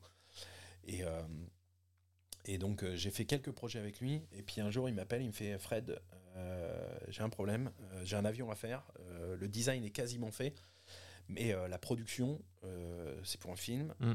c'est pour Top Gun 2. Et ils veulent l'avion pour dans 15 jours parce que Tom Cruise veut une maquette et euh, il faut que la maquette soit prête pour dans deux mois pour commencer le tournage. Et euh, la production pensait faire ça sur un fond vert avec des images de synthèse. Et, Tom Cruise il a dit non, non, je veux un vrai. Ouais, comme d'hab, il est connu pour ça, pour ces conneries-là, pour tout vouloir faire lui-même, etc. il a eu tellement raison. Ouais. Donc il y avait déjà une collaboration. T'as hésité T'as hésité ou pas? Pas du tout. Bah non, forcément. Bah non. Et puis je lui raconte, mais tu sais que euh, quand on s'était vu euh, lors de l'expo de l'avion Bugatti euh, au musée, j'avais rencontré les pilotes, mais tu sais, j'ai volé dans l'avion de Tom Cruise. bah oui, tu l'as mis sur Internet, bien sûr que je le sais. Et donc, donc ouais, non, ça a soudé, ça a tout soudé très vite et ouais, fallait mettre les formes au point en 15 jours. Et c'est un designer très exigeant et dans le langage formel, et dans le détail. Et, euh, et c'est un plaisir. En plus, avec les, les contraintes de Lockheed Martin euh, en, background, c'est-à-dire avec. j'avais les rapports de la réunion de enfin, Daniel Simon dit ah j'en ai parlé aux ingénieurs ils ont dit il faut que l'entrée d'air soit à 27 degrés pour que l'onde de choc fasse au moins ta, ta, ta, avant de rentrer dans le moteur sinon on va exploser les moteurs je mais c'est une maquette quand même. non, non, mais on avait des super. Euh, et donc, c'était euh, avec les ingénieurs de Skunkworks, euh, qui est un des bureaux de. Un des bureaux de, d'ingénierie aéronautique les plus, les plus prestigieux au monde, quoi. Pour, c'est marrant parce que tu vois, j'avais retenu un des, un des éléments de l'article justement de Maxence. C'était, tu, tu dis l'impression du zéro défaut. J'ai l'impression que cet avion, en fait, euh, c'est la c'est le c'est l'exemple typique du zéro défaut. Tu as l'impression qu'il est tout lisse, tout, tout je sais pas comment expliquer. J'ai l'impression que c'est pour moi c'est l'exemple parfait du zéro défaut. Mais en fait, euh, c'est quoi le zéro défaut pour toi? Qu'est-ce que c'est que le zéro défaut? C'est euh, tes termes, attention. Hein. Là, je suis en train de te bloquer. le zéro défaut, en fait, c'est quand, quand, le designer il a plus rien à dire. Il dit ouais, c'est exactement ce que. Ah ouais. Ok. C'est quelque chose que vous atteignez, euh, l'objectif c'est de l'atteindre à chaque fois, vous l'atteignez à chaque fois Ou alors des fois il y a des projets où tu dis merde ah bah, Il y a des projets où on n'a pas le temps et même le designer il dit oh, allez on s'en fout, il faut y aller. Quoi. Ah ouais Quand il faut rendre, il faut rendre. Euh, il y, a des y a des projets sur lesquels on a vraiment abouti ce qu'on voulait. Euh, avec Patrick Lequément, mm. on a fait un bateau qui s'appelle l'Outre-mer 55 qu'on a vraiment emmené jusqu'au moindre rayon, jusqu'au moindre détail. Euh, en tout cas, nous, on s'est fait plaisir. Comment t'as dit le nom? Outremer 55. C'est fabriqué euh, à la Grande Motte, là, dans le sud de la France. Et sur ce bateau-là, on est allé très loin. Euh, dans les détails, avec un client qui était exigeant. c'est le même c'est le même directeur que celui qui a fait le, gunboat en fait. Et donc sur la, prise de décision, quand tu dois fabriquer des outillages comme ça, tu, mets des millions sur la table. Donc il y a le client qui veut être sûr que ce que nous on dessine, ça va être bien. Et il y a le designer qui veut être sûr que, que ça lui plaît à lui et que ça va plaire au client derrière. Et donc euh, là-dessus, on a, on a essayé d'aligner les planètes. Outre-mer 55, on a fait un super, euh, un super produit. C'est un succès commercial, j'ai l'impression, chez eux. Euh, dès le premier salon, ils en ont vendu une vingtaine sur images de synthèse que nous avons produit. quand tu vends des bateaux à un million et demi sur image de synthèse, faut que les images ressemblent à quelque chose et il faut que le bateau il donne envie quoi. Euh, les gens ils signent pas un acompte pour un bateau à un million et demi euh, si le bateau n'est pas vendeur, si s'il n'est pas désirable et, euh, et, si les images ne parlent pas quoi. Ouais. Donc on a essayé vraiment d'aboutir à un truc superbe. On a fait l'Outremer 52 qui est le petit frère de celui-là. qui était beaucoup plus facile à faire parce que c'était le même en petit des projets vraiment aboutis euh, sur lesquels on s'est fait plaisir. C'est par exemple euh, le langage existait déjà en sculpture et il fallait le reproduire en numérique. C'était euh, Renault Désir. Alors ça c'est c'est un projet de 2010 chez Renault, quand ils ont changé de direction du design, en fait, Patrick Le est parti à la retraite et puis il y, a un nouveau designer qui est arrivé. Ils ont voulu signer un nouveau, un nouveau style pour Renault. Et donc, ils ont fait un chocard qui s'appelle la Renault Désir. Et quand ils ont essayé de... L'objectif, c'était de faire un, nouvel ovni, un nouveau langage formel, trouver quelque chose qui puisse être décliné sur toute la gamme Renault. De la Clio à la Capture, en passant par la Twingo, tout ça. Mm, mm, mm.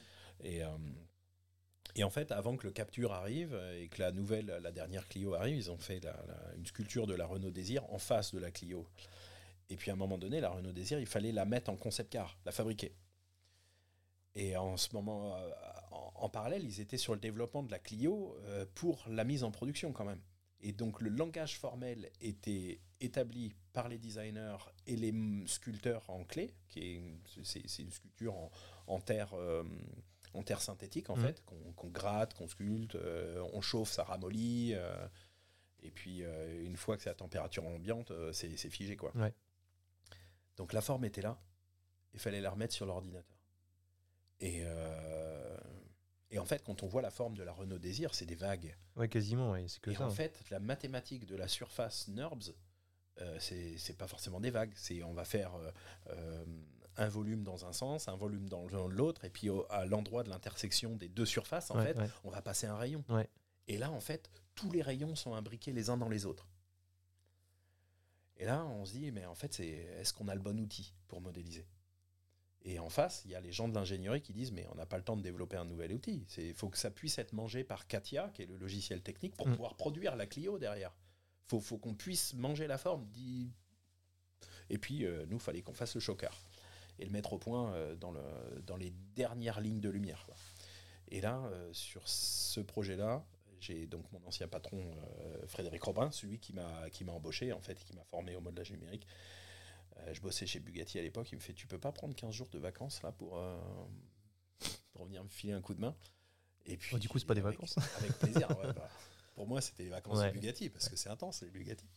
Et donc j'arrive et je découvre la maquette de ce véhicule-là et euh, j'avais 10 jours pour la modéliser et puis la mettre, mettre au point le volume extérieur. en 10 jours, on n'a pas le temps de rentrer dans les détails, mais il mmh. fallait sculpter la bagnole. Mmh. Il fallait trouver le langage formel en 3D, comprendre euh, ce que le designer voulait, euh, on l'avait. On avait le scan précis au centième de millimètre. Si on voulait toutes les gommettes qui sont faites pour, euh, scanner un véhicule, je les avais dessus. Un scan super précis. On dit c'est exactement ça qu'on veut. Alors, pas, faut pas modéliser les gommettes, mais tu, tu, voyais bien les lignes de lumière, bien, bien sculptées et tout. Et il n'y avait pas de logique de construction. Par chance, j'ai eu dans mes expériences la possibilité de bosser chez Mini, Rolls-Royce, BM, c'est dans les mêmes bâtiments. Et sur Mini, on avait fait, euh, on avait fait la Mini coupée, et puis on avait fait un Roadster Mini qui est jamais sorti. Imaginez, ça serait sympa un Roadster Mini, un truc surbaissé euh, avec des, formes toutes rondes là. Et pour faire ces formes toutes rondes là, bah, il a fallu trouver un langage chez Mini pour, euh, enfin moi, dans, dans ma façon de modéliser. Et j'ai repensé à ça quand j'ai vu le véhicule. Et quand tu vois un truc comme ça avec un nouveau langage, il faut oublier ce que tu connais, il mmh, faut mmh. essayer de rassembler tes anciennes connaissances. Quoi. Mais il faut, faut, faut, oublier le je sais faire. Mmh. Il faut repartir, page blanche. Quoi. Et en, modelage, je me suis éclaté pendant une semaine. J'ai dit au designer euh, laisse-moi 3-4 jours avant de revenir. Et pendant 3-4 jours, j'ai tourné autour, tourné autour à, essayer de mettre mes surfaces. Et puis après, ça a déroulé. Et puis la deuxième semaine, on a fait que de la mise au point de ligne de lumière. On s'est éclaté. Ça, c'était une des expériences euh, courtes, euh, géniales. Ouais. Parce que ça, c'était une de mes questions finales. C'est quoi le, projet que tu as préféré dans tout ce que tu as fait? Si tu devais en choisir qu'un, un seul. Celui que j'ai pas encore fait. Ouais, d'accord. ouais, c'est facile. Euh, c'est facile ça. le projet que j'ai préféré, c'est souvent c'est pas forcément le projet, c'est la personne avec qui j'ai préféré mhm. bosser. Et c'est vrai que j'évoquais Florian Tiercelin tout à l'heure, c'est le premier designer avec qui j'ai bossé. Yoda euh, Alors, ça, c'est un modeleur numérique qui m'a appris des choses.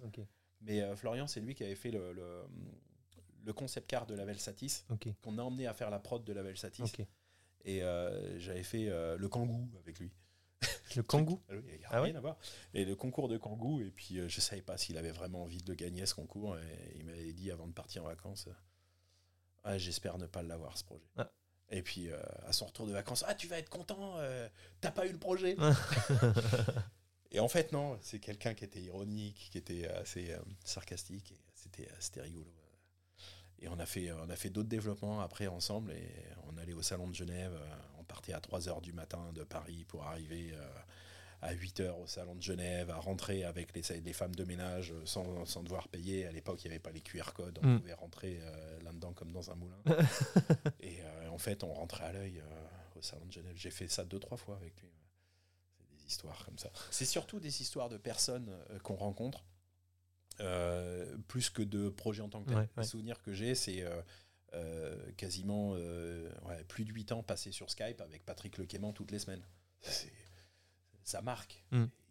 Il est toujours là. Je pense qu'il dessine un peu moins aujourd'hui parce qu'il euh, est né en 44 quand même, Patrick Lequimant. Mais c'est une icône du design mm. quand même. Et c'est la chance d'avoir pu partager 16 euh, bateaux avec lui. Quoi.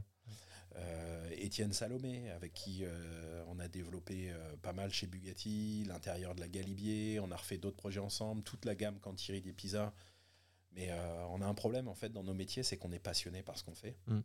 Et euh, on ne se borde pas toujours euh, en juridique avec certains clients. Et donc, du coup, on va dire, bon, il y a, y a une prestation, donc il y a le temps qu'on y passe, et puis il y a les droits d'auteur. Les designers, eux, ils ont l'exclusivité normalement sur les droits d'auteur, et nous, sur les droits à l'image. Si on fait des images de synthèse du projet, normalement, on devrait être mentionné dans le mm. projet. Mm. Et en fait, euh, on borde pas assez les contrats et souvent on se fait, euh, on se fait voler quand même pas mal de, pas mal d'images, euh, même par des clients avec qui on a confiance. On dit non non, vous n'utilisez pas les images parce que normalement on doit vous les faire payer. Mm. Et rien que le fait de le dire, ils font bah si c'est normalement, ça veut dire qu'il y a moyen de pas faire normalement. et, on s'est fait souvent voler des images, c'est-à-dire une gamme complète de bateaux qu'on retrouve sur Internet pour qu'ils fassent leur site web et qu'ils fassent leur pub avec, mais on n'a pas vendu les images. Mais euh, on a vendu le temps de prestation, mais pas le droit à l'image.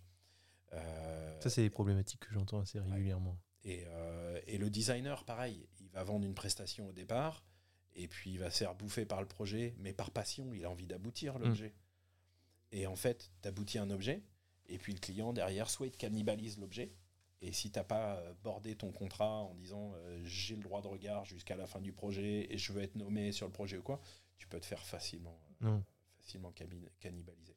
Et, et donc du coup, il y, a, y, a, y, a, j'ai plus de souvenirs de partage de, de temps avec les designers que de l'aboutissement des projets qui sont, qui sont souvent, je ne veux pas dire des déceptions, mais c'est pas des projets aujourd'hui que je peux me payer. Mmh.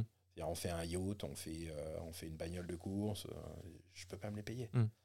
un autre exemple, par exemple, l'avion l'avion de Daniel Simon là, pour le Top Gun 2, c'est un des meilleurs projets que j'ai pu faire. Tous les matins, tu, tu, te pinces quand tu te lèves. Euh, tu fais, allez, on va faire l'avion le plus rapide du monde, là, les, les gars. Non, mais c'est un truc, c'est tu dis, tu regardes le film, c'est moi qui ai fait. Ouais.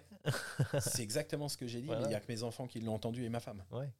Si, et puis mes, mes, amis proches. Mais, mais à la fin du film, la grosse déception, comme le film est passé euh, deux ans après euh, la sortie initiale, avec la, avec ce qui s'est passé en Ukraine, ce que je voulais dire tout à l'heure, en fait, euh, Lockheed Martin, ils ont pris tous les droits. Ouais. Et à la fin du film, on n'est même pas mentionné. Ouais, c'est ce que j'allais dire. Alors que dans les 500 ou les 1000 noms qui sont à la fin du film, tu as les 500 Indiens qui ont travaillé sur les, les effets spéciaux, même mm. les stagiaires sont mm. notés. J'ai signé un contrat avec Paramount qui dit que normalement je suis mentionné, euh, machin. J'y suis pas parce que Lockheed a pris tous les droits et, c'est le droit de la guerre américaine. Hein, donc euh, là, bon, bah, là, tu t'écrases et puis Ouais, tu te dis, en fait, au final, c'est des trucs qui sont pas lus, mais ça fait toujours plaisir, quoi. Tu te dis, au moins, je suis mentionné, je sais que j'ai là, c'est officiel, j'ai participé au projet parce que j'y suis. Tu vois. Bah, dans Top Gun 2, on n'y est même pas. Ouais, c'est ça. Même Daniel Simon, qui lui a signé des contrats, ah c'est lui qui a l'exclusivité, enfin l'exclusivité, qui a le, qui a la signature du design. Mm. Euh, je veux dire, il y a des films, euh, il voudrait avoir Daniel Simon pour faire, euh, pour, avoir un objet qui, qui, qui sort de l'ordinaire. Le mec, c'est un extraterrestre quand il dessine les choses. Et et là, ça n'a même pas été mentionné dans le générique de fin. Il faudrait que je regarde dans le DVD si ça n'a pas été corrigé. Mais au cinéma, je suis allé le voir quatre fois le film. Euh, C'était le seul à rester après le film. Et ouais, ouais, générique. jusqu'à la fin. J'ai pas le temps de voir, mais tu vois. Et à la fin, special thanks to Lockheed Martin for the Dark Star. Et voilà. C'est tout. Mm. et puis voilà, enfin bon.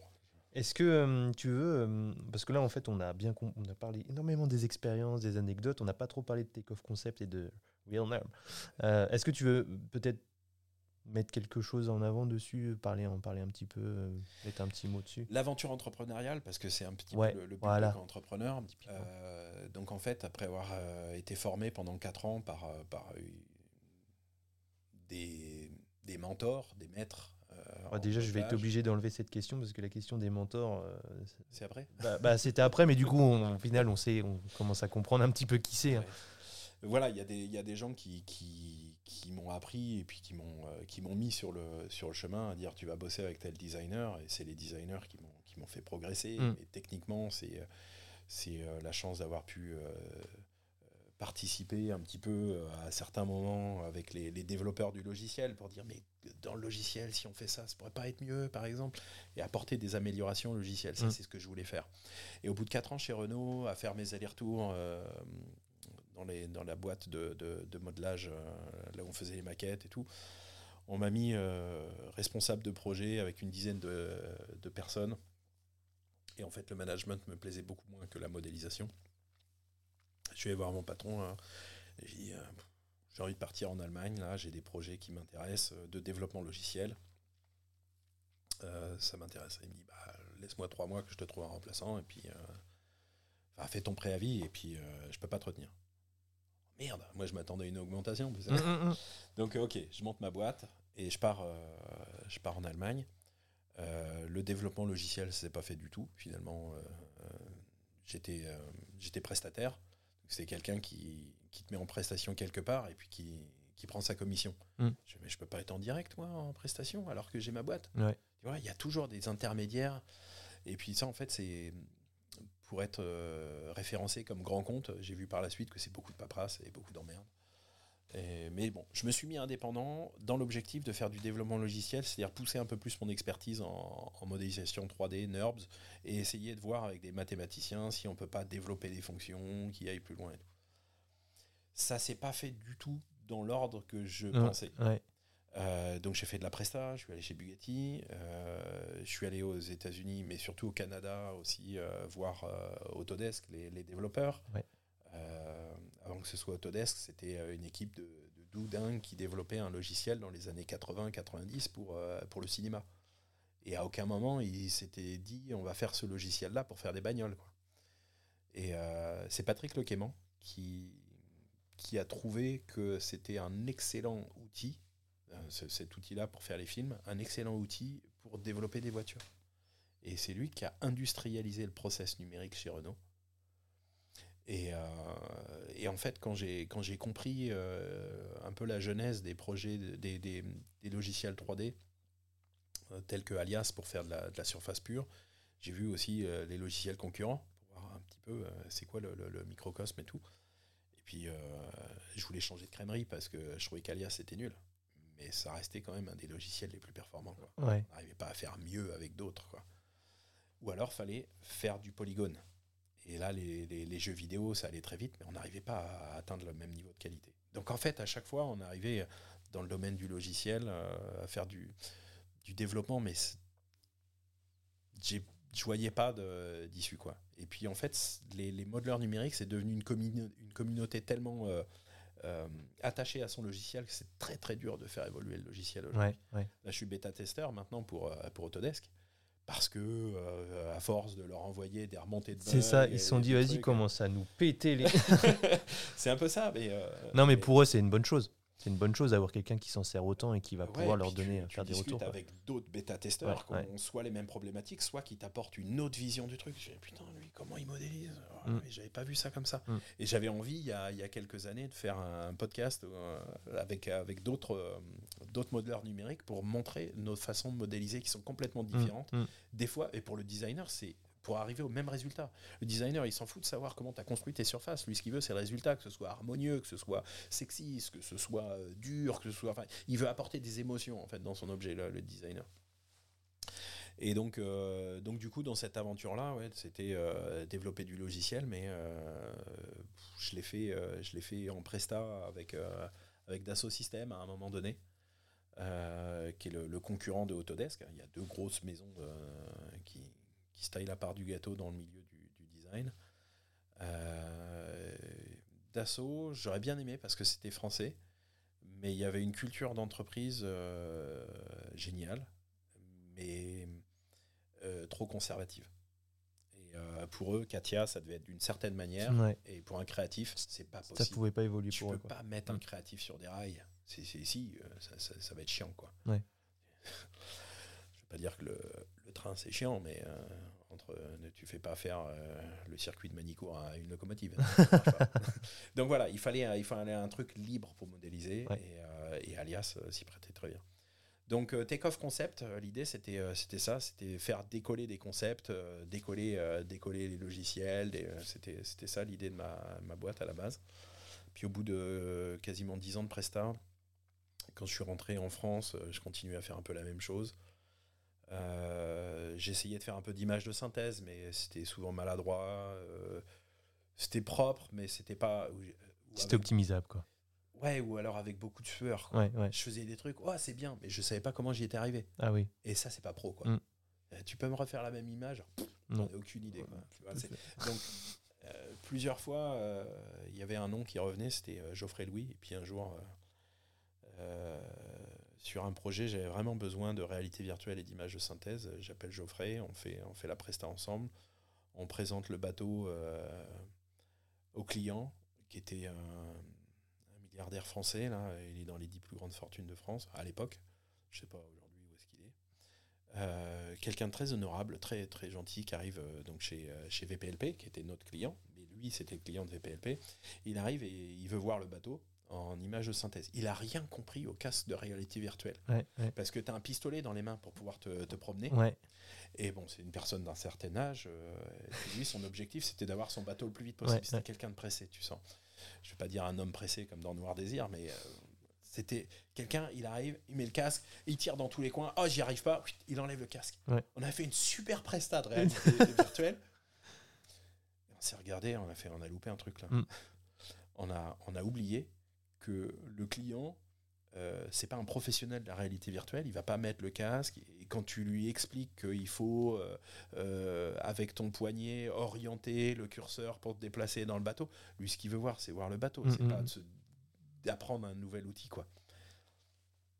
Et on s'est dit, non, il faut qu'on mette un truc au point un peu plus calé. Et puis, Geoffrey, il a tout de suite compris. Donc, en fait, le mec, il met le casque on a adapté, on a adapté la, la, visite pour que nous, on puisse lui Et c'est vous qui faites, c'est ça, logique au final, malheureusement, c'est un bateau qui n'a pas été construit, mais c'était euh, c'était un super développement qu'on avait fait avec, euh, avec une, architecte d'intérieur qui voulait nous mettre des costumes de samouraï dans les coins et tout, avec les éclairages. C'était superbe, avec des tatamis au sol dans le bateau. C'était superbe. C'était superbe, avec les matériaux. C'était quelqu'un de super pro. Et euh, voilà, on avait fait une super expérience de bateau. Et puis je dis à Geoffrey, en fait, j'ai besoin d'un mec comme toi, il faut qu'on s'associe. Ah, tu sais, je suis indépendant, c'est quand même bien pratique d'être indépendant, on fait ce qu'on veut, quoi. Et puis euh, l'idée a mûri, et puis j'avais un autre projet sur lequel j'avais besoin d'images, et lui, chez Alstom, des fois, il avait besoin de 3D. on s'est dit, bah, on s'associe. On n'a pas les mêmes clients, et on est complémentaires. Moi, je fais la 3D, lui, il fait les images. Euh, il me dit, ok, on met en commun nos, euh, nos carnets clients. du coup, on a une prestation un peu plus large à offrir à nos clients. Et surtout, en fait, Alstom ne voulait pas d'entreprise euh, avec une personne à plus que 50% pour eux. Ok. Enfin, avec, euh, avec 50% du chiffre d'affaires pour, euh, pour Alstom. C'est dans le droit français, en fait, on ne peut pas faire un prestat comme ça. et donc, du coup, on a dit, bah, on a la solution. Nous, on va faire du développement de bateaux. On va avoir des salariés qui vont modéliser, mais qui savent aussi faire de l'imagerie. Et puis, euh, on peut vous faire ça et vous verrez, euh, vous ne serez pas à plus que 40% de notre chiffre d'affaires. Mm. Bah, c'est comme ça qu'on a monté un peu l'idée de la boîte. C'est pour pouvoir rentrer en grand compte euh, chez des super clients, enfin, chez des gros clients importants comme Alstom. Comme ils ne veulent pas qu'on soit en exclusivité pour eux, il nous fallait nous associer pour que moi je garde la partie nautique, que lui garde la partie. Oui, parce qu'en gros, et sinon après, ils avaient le droit de vous demander d'être. vous aviez potentiellement le droit de demander un CDI chez eux ou un truc comme ça. C'est ça, c'est ça, ce qui se passe dans le droit. Il y, a un truc comme ça. Ou alors c'est du travail. Euh, ça, ça a un autre nom juridique. Je, ne suis pas expert là-dessus. Mais euh, voilà, donc euh, c'était ça l'idée de, de Realnum pour, pour dire on fait de la réalité virtuelle, mais en fait en réalité, réalité numérique. Quoi. Mm. C'est pas du virtuel ce qu'on fait. Ce qu'on fait, ça doit être concret derrière, ça doit être réalisé, ça doit être produit. Et alors que la réalité virtuelle, on l'utilise beaucoup dans le jeu vidéo. Nous, c'est la réalité euh, numérique pour le produire derrière. C'est la réalité réelle, virtuelle. Vous avez des clients normands, non? Euh, Ouais, j'ai euh, deux beaux clients normands. Il y a Iguana Yacht sous le, mhm. sous le viaduc qui font des bateaux amphibies. Ouais. des bateaux à chenilles, en fait. Euh, ils ont une portée mondiale. Euh, ils sont, euh, ils sont vraiment à la pointe dans leur domaine, sur les salons. Les mhm. gens ils disent mais qu'est-ce que c'est que cette machine? C'est génial. Et ils ont des clients, des clients très très prestigieux qui, qui, sont venus acheter leur bateau. c'est un Normand qui, qui, a monté ça. Vraiment, il est parti de zéro, on l'a pris pour un farfelu. là, ça fait plus de dix ans que sa boîte elle fonctionne. Euh, ils sont sur une nouvelle envergure. Les Américains sont américains, enfin ou sud-américains, je sais plus, sont arrivés pour dire ok, on va on va déployer votre marque sur, euh, sur, le, sur le sol, quoi. Sur le sol euh, américain. Et donc pour ça, il fallait des machines à disposition. Parce que quand tu commandes une machine, si tu es obligé d'attendre 9 mois, mm. c'est des gens et ils n'ont pas envie d'attendre un nouveau bébé et ils veulent tout de suite. Quoi. Donc, euh, donc voilà, ils sont partis sur une nouvelle envergure. Ça, c'est euh, un super client. on a fait des, des, beaux développements ensemble où les designers en fait sont en région parisienne. Ils envoyaient le thème design et ici, en fait, ils doivent produire les pièces. Enfin, ils doivent, euh, ils doivent les rendre faisables. Et pour éviter de dégrader la qualité du modèle des designers, bah, il, faut, il faut un modeleur numérique. Mm, mm. Et puis ça tombe bien, je suis de la région. Voilà. Au début, euh, on a du mal à faire comprendre ce que c'est que le métier de modeleur numérique parce que les gars qui sont bureau d'études, normalement, ils savent faire, mais pas de la surface design. Euh, pas euh, traiter ce qu'on appelle les lignes de reflet, les lignes de lumière, parce que c'est toute une, toute une technique en fait qu'on voit tous les jours dans la rue sans s'en rendre compte. Et il suffit de descendre dans la rue, de regarder une voiture de façon statique, et tourner on voit les volumes. Et puis si euh, vous baladez avec moi et je vous explique, tiens, regarde le reflet ici, il s'inverse, ça veut dire que la courbe, elle vient en creux et tout, mm, ça mm. apporte une dynamique. Regarde la lumière ici, elle passe comme ça, et mm. puis l'horizon, il, change de sens et tout. Et c'est ça qui fait que l'objet devient mobile. C'est pour ça qu'on appelle ça une auto mobile. pas une auto immobile. les, les, objets mobiles sont pas dessinés de la même façon que les objets. un objet qui bouge ne va pas avoir la même, la même stature qu'un objet statique. Et c'est, tiens, c'est encore une anecdote avant de revenir à projet normand. Il y a des bagnoles que, que je voyais à Francfort, et puis je, ne connaissais pas les marques, quoi. Aston Martin, Ferrari, Lambo, ouais, Puis chez Sbarro, j'ai appris un peu plus les différentes marques, et puis il y a des voitures que j'aimais pas du tout. En image, sur, sur les magazines, c'était les Ferrari, quoi. J'aimais mm. pas. Il y avait là, pour moi la dernière Ferrari jolie, c'était la Ferrari Modena. mais les nouvelles, j'aimais pas du tout, quoi. Et puis au salon de Genève, quand j'ai commencé à bosser chez Renault, euh, euh, je le voyais sous les projecteurs, je prenais des photos, et puis c'était moche, quoi. J'avais, ouais, Ferrari, c'est moche, qu'est-ce que vous trouvez de, beau euh, chez Ferrari? Et puis le jour où j'en ai vu une, je crois, aux Champs-Élysées, je me promenais comme ça sur la. Ferrari à louer, là? Par exemple. Je me baladais sur l'avenue, et j'en vois une rouler euh, devant moi, mais à hauteur de rue, quoi. Alors, et là, j'ai eu une émotion. Il se passe quelque chose, en fait. Et là, tu comprends qu'une voiture sur un salon, elle est statique, blindée de spots, et ça fait plein de petits points blancs sur la carrosserie. Mm. En plus de ça, elle est présentée en hauteur et puis inclinée, pour que tous les gens puissent la prendre en photo et la voir. Mais en fait, c'est la pire exposition qu'on puisse avoir pour une voiture. Une voiture, c'est fait pour bouger. Enfin, une carrosserie, italienne et même les carrosseries françaises sont faites pour être montrées quand elles bougent en fait. Et quand tu la vois bouger avec le reflet des arbres dessus, avec le, rayon de soleil qui va bien, tu, la carrosserie elle devient vivante en fait. Et là j'ai fait waouh. J'ai commencé à comprendre un peu plus pourquoi je faisais ce métier. ok, ok. On revient au client normand. Euh, non, mais en vrai, c'est des trucs intéressants, tu vois. C'est les, philosophie euh, un peu particulière et qui te fait comprendre le pourquoi tu fais tout ça. Quoi. Donc, moi, je trouve. Euh, et puis, il y a un truc dans la rue que tout le monde voit sans savoir pourquoi. Ouais. Et on fera l'expérience tout à l'heure. Je te montrerai des voitures. Sur ma Twingo 2 Par exemple. et tu verras que je te montrerai des trucs que tu n'auras jamais vus. Ok, vas-y. Tu auras vu sans, sans, sans explication. Ouais, ouais. Mais une fois qu'on fait l'explication, ah ouais? Tu la vois plus autre, tu, la, vois autrement après. Tu vas, tu vas voir en plus une petite Twingo 2 euh, vert pomme là, vert jaune, euh, tu vas voir. Pour me, la, pour me faire kiffer euh, la Twingo 2, il va falloir y aller. Et du coup, le deuxième client, ou gros client Vincent Le Bailly, qui est un architecte naval, qui est sur Bernières-sur-Mer. Ouais. c'est un petit peu grâce à lui que j'ai commencé aussi dans le, dans le naval c'est plus, euh, c'est plus j'avais envie de, faire des bateaux. C'était avant que je bosse pour VPLP. Mm.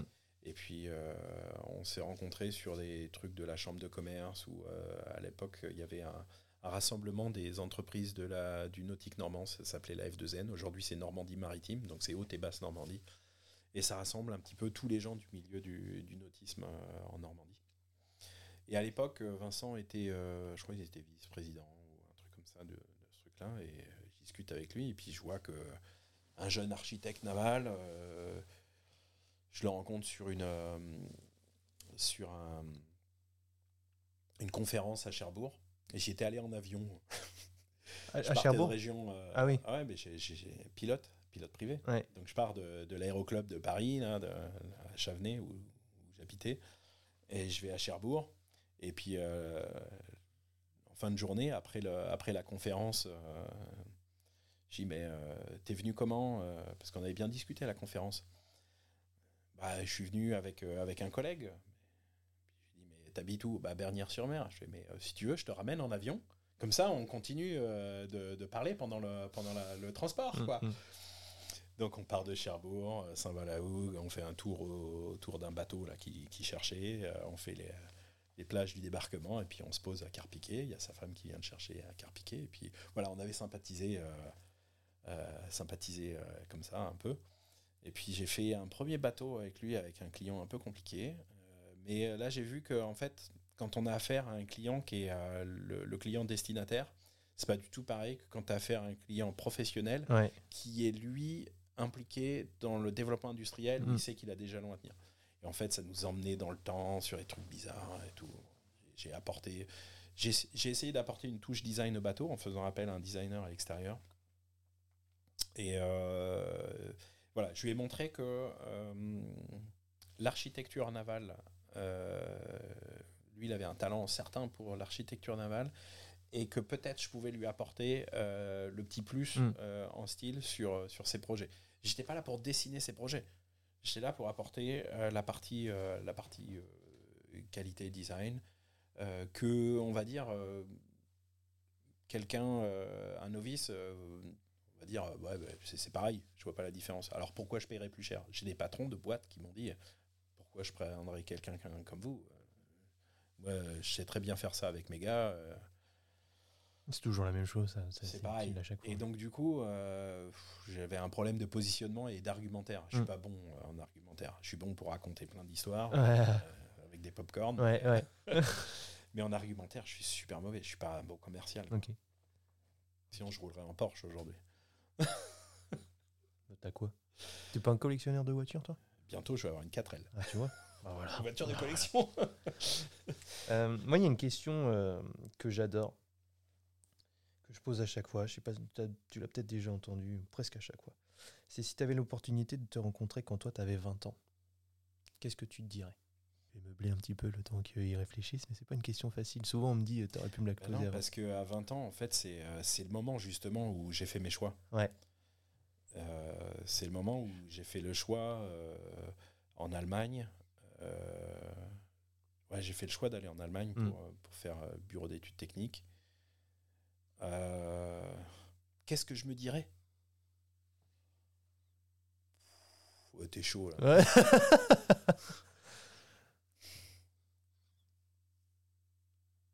J'ai l'impression, de mon point de vue extérieur, que c'était euh, c'est la réponse du euh, change rien, là, t'es sur la bonne voie. Il y avait un peu de ça. Ouais. Il y a le, j'ai un autre truc qui me vient en tête, mais c'est, le nom d'un film qui n'a rien à voir. C'est Va, Vie et Deviens. T'as, as vécu sans regret là juste tout ce que tu as fait aujourd'hui, tu le regrettes pas, tu es même très content de ce que tu as fait. Mais c'est au-delà de mes espérances, parce que euh, quand j'ai fait ce barreau, c'était en, en 2003. Euh, à un moment donné, euh, chez barreau, je me suis fixé un rêve, mm. d'aller bosser chez Lamborghini. Mm. J'ai pas bossé pour Lamborghini, j'ai bossé pour Bugatti. voilà, c'est pas. si, j'ai bossé pour Lamborghini en plus. J'ai fait compteur de vitesse pour, euh, pour une maquette. Mais non, 20 euh, ans, euh, c'est quand, même, quand même un moment charnière parce que on termine ses études. Et, et la première expérience professionnelle, comme je disais un peu dans le début de l'interview, là, c'est soit, soit je pars en Angleterre continuer mes études, soit je signe un contrat j'ai décidé de signer un contrat avec une boîte qui, qui m'a formé mm. euh, comme dessinateur-projeteur. En fait. Mm, mm. Et je regrette pas parce qu'aujourd'hui, ce qui me fait le plus dans ce métier, c'est que je suis pas passé par une école de design parce que j'en avais pas les moyens à l'époque. C'est que tu as appris sur le terrain C'est que j'ai appris sur le terrain le design, mais c'est aussi, euh, j'avais un background technique. Et ça, ça m'aide tous les jours aujourd'hui. Ça, c'est un truc qu'on n'en a pas parlé, mais euh, ce qui fait qu'aujourd'hui, euh, je suis plus à l'aise en indépendant quand je discute avec, euh, avec des clients. Tiens, un autre client normand, Carl Composite à Alençon. Ah, ça me parle, ça. Carl Composite? Ouais, le nom, le nom de la boîte me parle. c'est Groupe Chastanier, je crois. c'est une boîte qui fait du, du, composite carbone. Ils font de la carrosserie automobile de compétition. Ils font, ils font des pièces aussi, j'imagine, plein d'autres sortes. Et on a fait une voiture pendant le Covid pour Travis Pastrana ou mmh. Mmh. Euh, c'est des c'est des vidéos complètement délirantes où euh, avec la voiture ils font des jumps par-dessus des bateaux avec un hélicoptère au-dessus euh, avec des mecs qui font du best jump des trucs comme ça et c'est c'est une réplique de Subaru qu'on a fait et donc Carl Composite à Alençon c'est rigolo. Euh, je sais plus où je voulais en venir. Euh, on était sur les 20 ans, le choix, voilà, euh, entre travailler ou aller en Angleterre, tu as fait le choix de rester et de travailler. Ouais, de, de, de, bosser qui me donne, voilà, qui me donne une, un background. Un background technique. Et typiquement, dans des réunions techniques de comment on va fabriquer les objets, le fait d'avoir fait de la voiture standard, de la voiture de sport, de la voiture de super sport, du bateau, des avions, du bateau de sport, des avions. Aujourd'hui, euh, sur un projet, euh, j'ai un intérêt à savoir comment les choses sont faites pour pouvoir conseiller comment, mm, mm. comment je vais les concevoir. Mm. Et donc, du coup, du coup j'aime bien, euh, j'aime bien aller voir dans l'atelier comment comment c'est fabriqué derrière. C'est ce qui se passe avec Iguana, ils sont à Mandeville, c'est quand même super simple. Pratique. D'aller voir les pièces qu'on a conçues, comment elles se montent. Pour si on doit en reconcevoir d'autres, dire attends, ici on avait fait une lèvre de collage comme ça, ça vous a emmerdé en termes de en termes de production. Si on l'a fait dans l'autre sens, bah, on va la voir, mais finalement, tout le monde s'en fout. Le client sera aussi content. Donc il y a des fois, il y a, y, a, y a, un curseur à ajuster entre le, le, le, suresthétisme, la surqualité, le mieux et l'ennemi du bien euh, par rapport au coût, euh, au coût du projet. Quand on a un coût illimité, c'est pas grave. Quand on a un coût industriel et qu'on doit prendre en compte euh, le, process industriel dans la production, et là en fait, il y a des moments où le designer, on va lui faire comprendre que ouais, mais là ton objet, euh, il va devenir beaucoup trop cher, beaucoup trop compliqué à fabriquer, on aura des problèmes de qualité, il faudra repeindre derrière. tous ces trucs-là, en fait, euh, le fait d'être souvent allé dans les ateliers, de discuter avec les clients, comment c'est produit derrière, euh, c'est un plus. J'essaye de l'apporter en amont. Quand je travaille avec en aéronautique là, pour des, des, Japonais, on fait, on fait des drones. Les drones, ouais, j'ai vu ça. Euh, j'essaye d'apporter euh, mon savoir-faire. On mm. a très très peu de réunions avec eux parce qu'eux ils parlent très peu anglais. C'est avec le designer que je travaille. Et je dis au designer, euh, tu vois, on va essayer d'anticiper la production là. S'ils veulent un truc en thermoformage, on est obligé d'avoir des rayons partout. Sinon ton design avec des arrêts de vivre, on le verra pas. Donc on anticipe ça et puis les clients sont super contents derrière. Ou des fois ils reviennent avec des, des nouvelles demandes aussi, mais mais j'aime bien apporter cette partie technique et je pense que c'est aussi grâce à ça que euh, je fais partie des seuls modeleurs numériques indépendants. C'est que quand on fait appel à moi, il n'y a pas besoin de faire appel encore à un ingénieur en plus. C'est que je peux apporter une, euh, un conseil sur la production. Ok. C'est très clair. C'est très clair. Euh, comment on peut te contacter? Comment on fait pour un LinkedIn quoi? C'est ça? LinkedIn, c'est le, le, plus simple. C'est le plus simple. Ouais. Tu, tu, tu, réponds facilement. Ouais, ouais, ouais. Bon, moi, je le confirme, mais c'est peut-être parce que c'était moi aussi. Bah, LinkedIn, parce qu'en ce moment, c'est vrai que c'est l'outil qui va bien. Sinon, euh, sinon, sur le site, les numéros sont, en ligne. Quoi. Je te propose euh, ce petit moment euh, commercial, en fait, pour clore l'épisode. Tu dis ce que tu veux, c'est le moment où tu as champ libre, tu vois. Tu dis, bah, voilà, je suis plus beau, je suis plus fin. Non, je non mais en gros, c'est le moment où tu es libre, tu fais ce que tu veux pour, pour, pour terminer l'épisode. Pour terminer l'épisode, qu'est-ce que je pourrais dire? Est-ce que tu as une demande? Est-ce que tu as une recherche particulière? Une recherche particulière aujourd'hui, en fait. Euh, par une 4L. par une 4L. Non, je sais où est-ce qu'elle est la 4L que je vais, que je vais avoir. Non, aujourd'hui, en fait, c'est vrai que je cherche à aller sur des projets beaucoup plus euh, éco-responsables, pas uniquement en termes d'image. Euh, qu'on a des projets en cours et j'aimerais pouvoir t'en parler là, mais on est trop en amont sur le truc. De toute façon, ça fait partie du jeu. Mais c'est, c'est voilà, ralentir, parce que j'ai eu, euh, j'ai eu une phase d'accélération. Euh, on a eu jusqu'à 7 salariés, euh, enfin 7 personnes, dont 5 salariés chez, chez Realnum avec mon associé, qui lui est basé à, Montauban. Donc lui, il en avait deux, moi j'en avais trois, des, des, salariés, des modeleurs. C'était un stress, grosse accélération. Le Covid est arrivé, on a dû licencier tout le monde, on a perdu tous nos contrats. On a perdu les contrats Alstom, on a perdu les contrats avec Beneteau, VPLP. Donc euh, grosse remise en question. Euh, là, on a douillé. On a, on, a pris, euh, on a pris le PGE, on a pris le Covid. On a pris le Covid d'abord, on a pris le PGE ensuite. On est toujours en train de rembourser. Et puis l'année d'après, en fait, comme on serait retrouvé deux et puis que l'activité a repris au bout d'un an et qu'on n'avait pas envie de se retrouver avec un nouveau confinement et à devoir relicencier des gars, on a décidé de tout faire tout seul. Mmh. Euh, moi et mon ralentir quoi. Donc euh, on a explosé l'année d'après le Covid euh, les projets. Et deux ans après, c'est-à-dire l'année dernière, ben, on a explosé l'URSSAF et puis on a explosé les impôts. Et mm. puis aujourd'hui, on ne peut plus suivre et on ne pouvait plus ralentir. Donc là, il y a eu une grosse remise en question de pourquoi je fais ça. Si c'est pour refiler autant de. Enfin, c'est mal gérer une croissance ça va être très difficile de gérer une décroissance. Mm. Et là, j'ai eu une décroissance l'année dernière, au pire moment. C'est-à-dire une décroissance en 2023 alors que les charges étaient au maximum. Euh, ça, c'est la douleur de l'entrepreneur. Parce que si on est confiant et qu'on se dit, euh, allez, je fais tant de chiffre d'affaires, euh, de toute façon, l'année prochaine, je ferai au moins aussi bien. Si on est contraint de baisser très fortement, j'ai eu moins 30% d'activité sur, le, mm. sur le bilan, bah, quand, quand, les charges elles sont à 50% de plus que l'année moins 2, bah, on ne peut plus faire face. Ouais, c'est sûr, non, c'est clair. Donc là, grosse remise en question. Est-ce que je continue sur des projets de milliardaires où euh, ça dure trois mois et puis après plus rien, et puis trois, trois mois et puis après plus rien, sachant que je suis à la prestation? C'est-à-dire que je bosse pour un milliardaire ou que je bosse pour la PME du coin. Aujourd'hui, euh, la prestation, jusqu'à maintenant, elle était euh, à valeur égale en termes de, valeur absolue mmh, mmh, mmh. de facture. Et en fait, là, ça fait, ouais, ça fait deux, trois ans après le Covid poser question vraiment sur, le, sur la philosophie de, de, comment on voudrait travailler. J'aimerais bien pouvoir continuer à m'éclater sur des projets de milliardaires, mais avoir un vrai fond de développement, du coup, pour pouvoir faire des projets.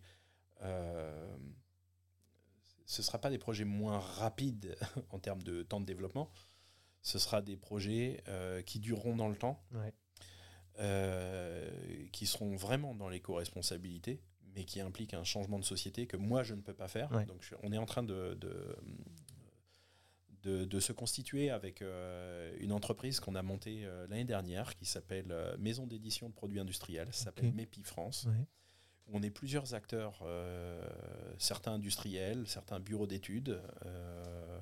on est allez, on est une dizaine d'associés. Ouais, je pense qu'on est plusieurs entrepreneurs et des, des beaux hein, fleurons dans, dans, cette boîte-là.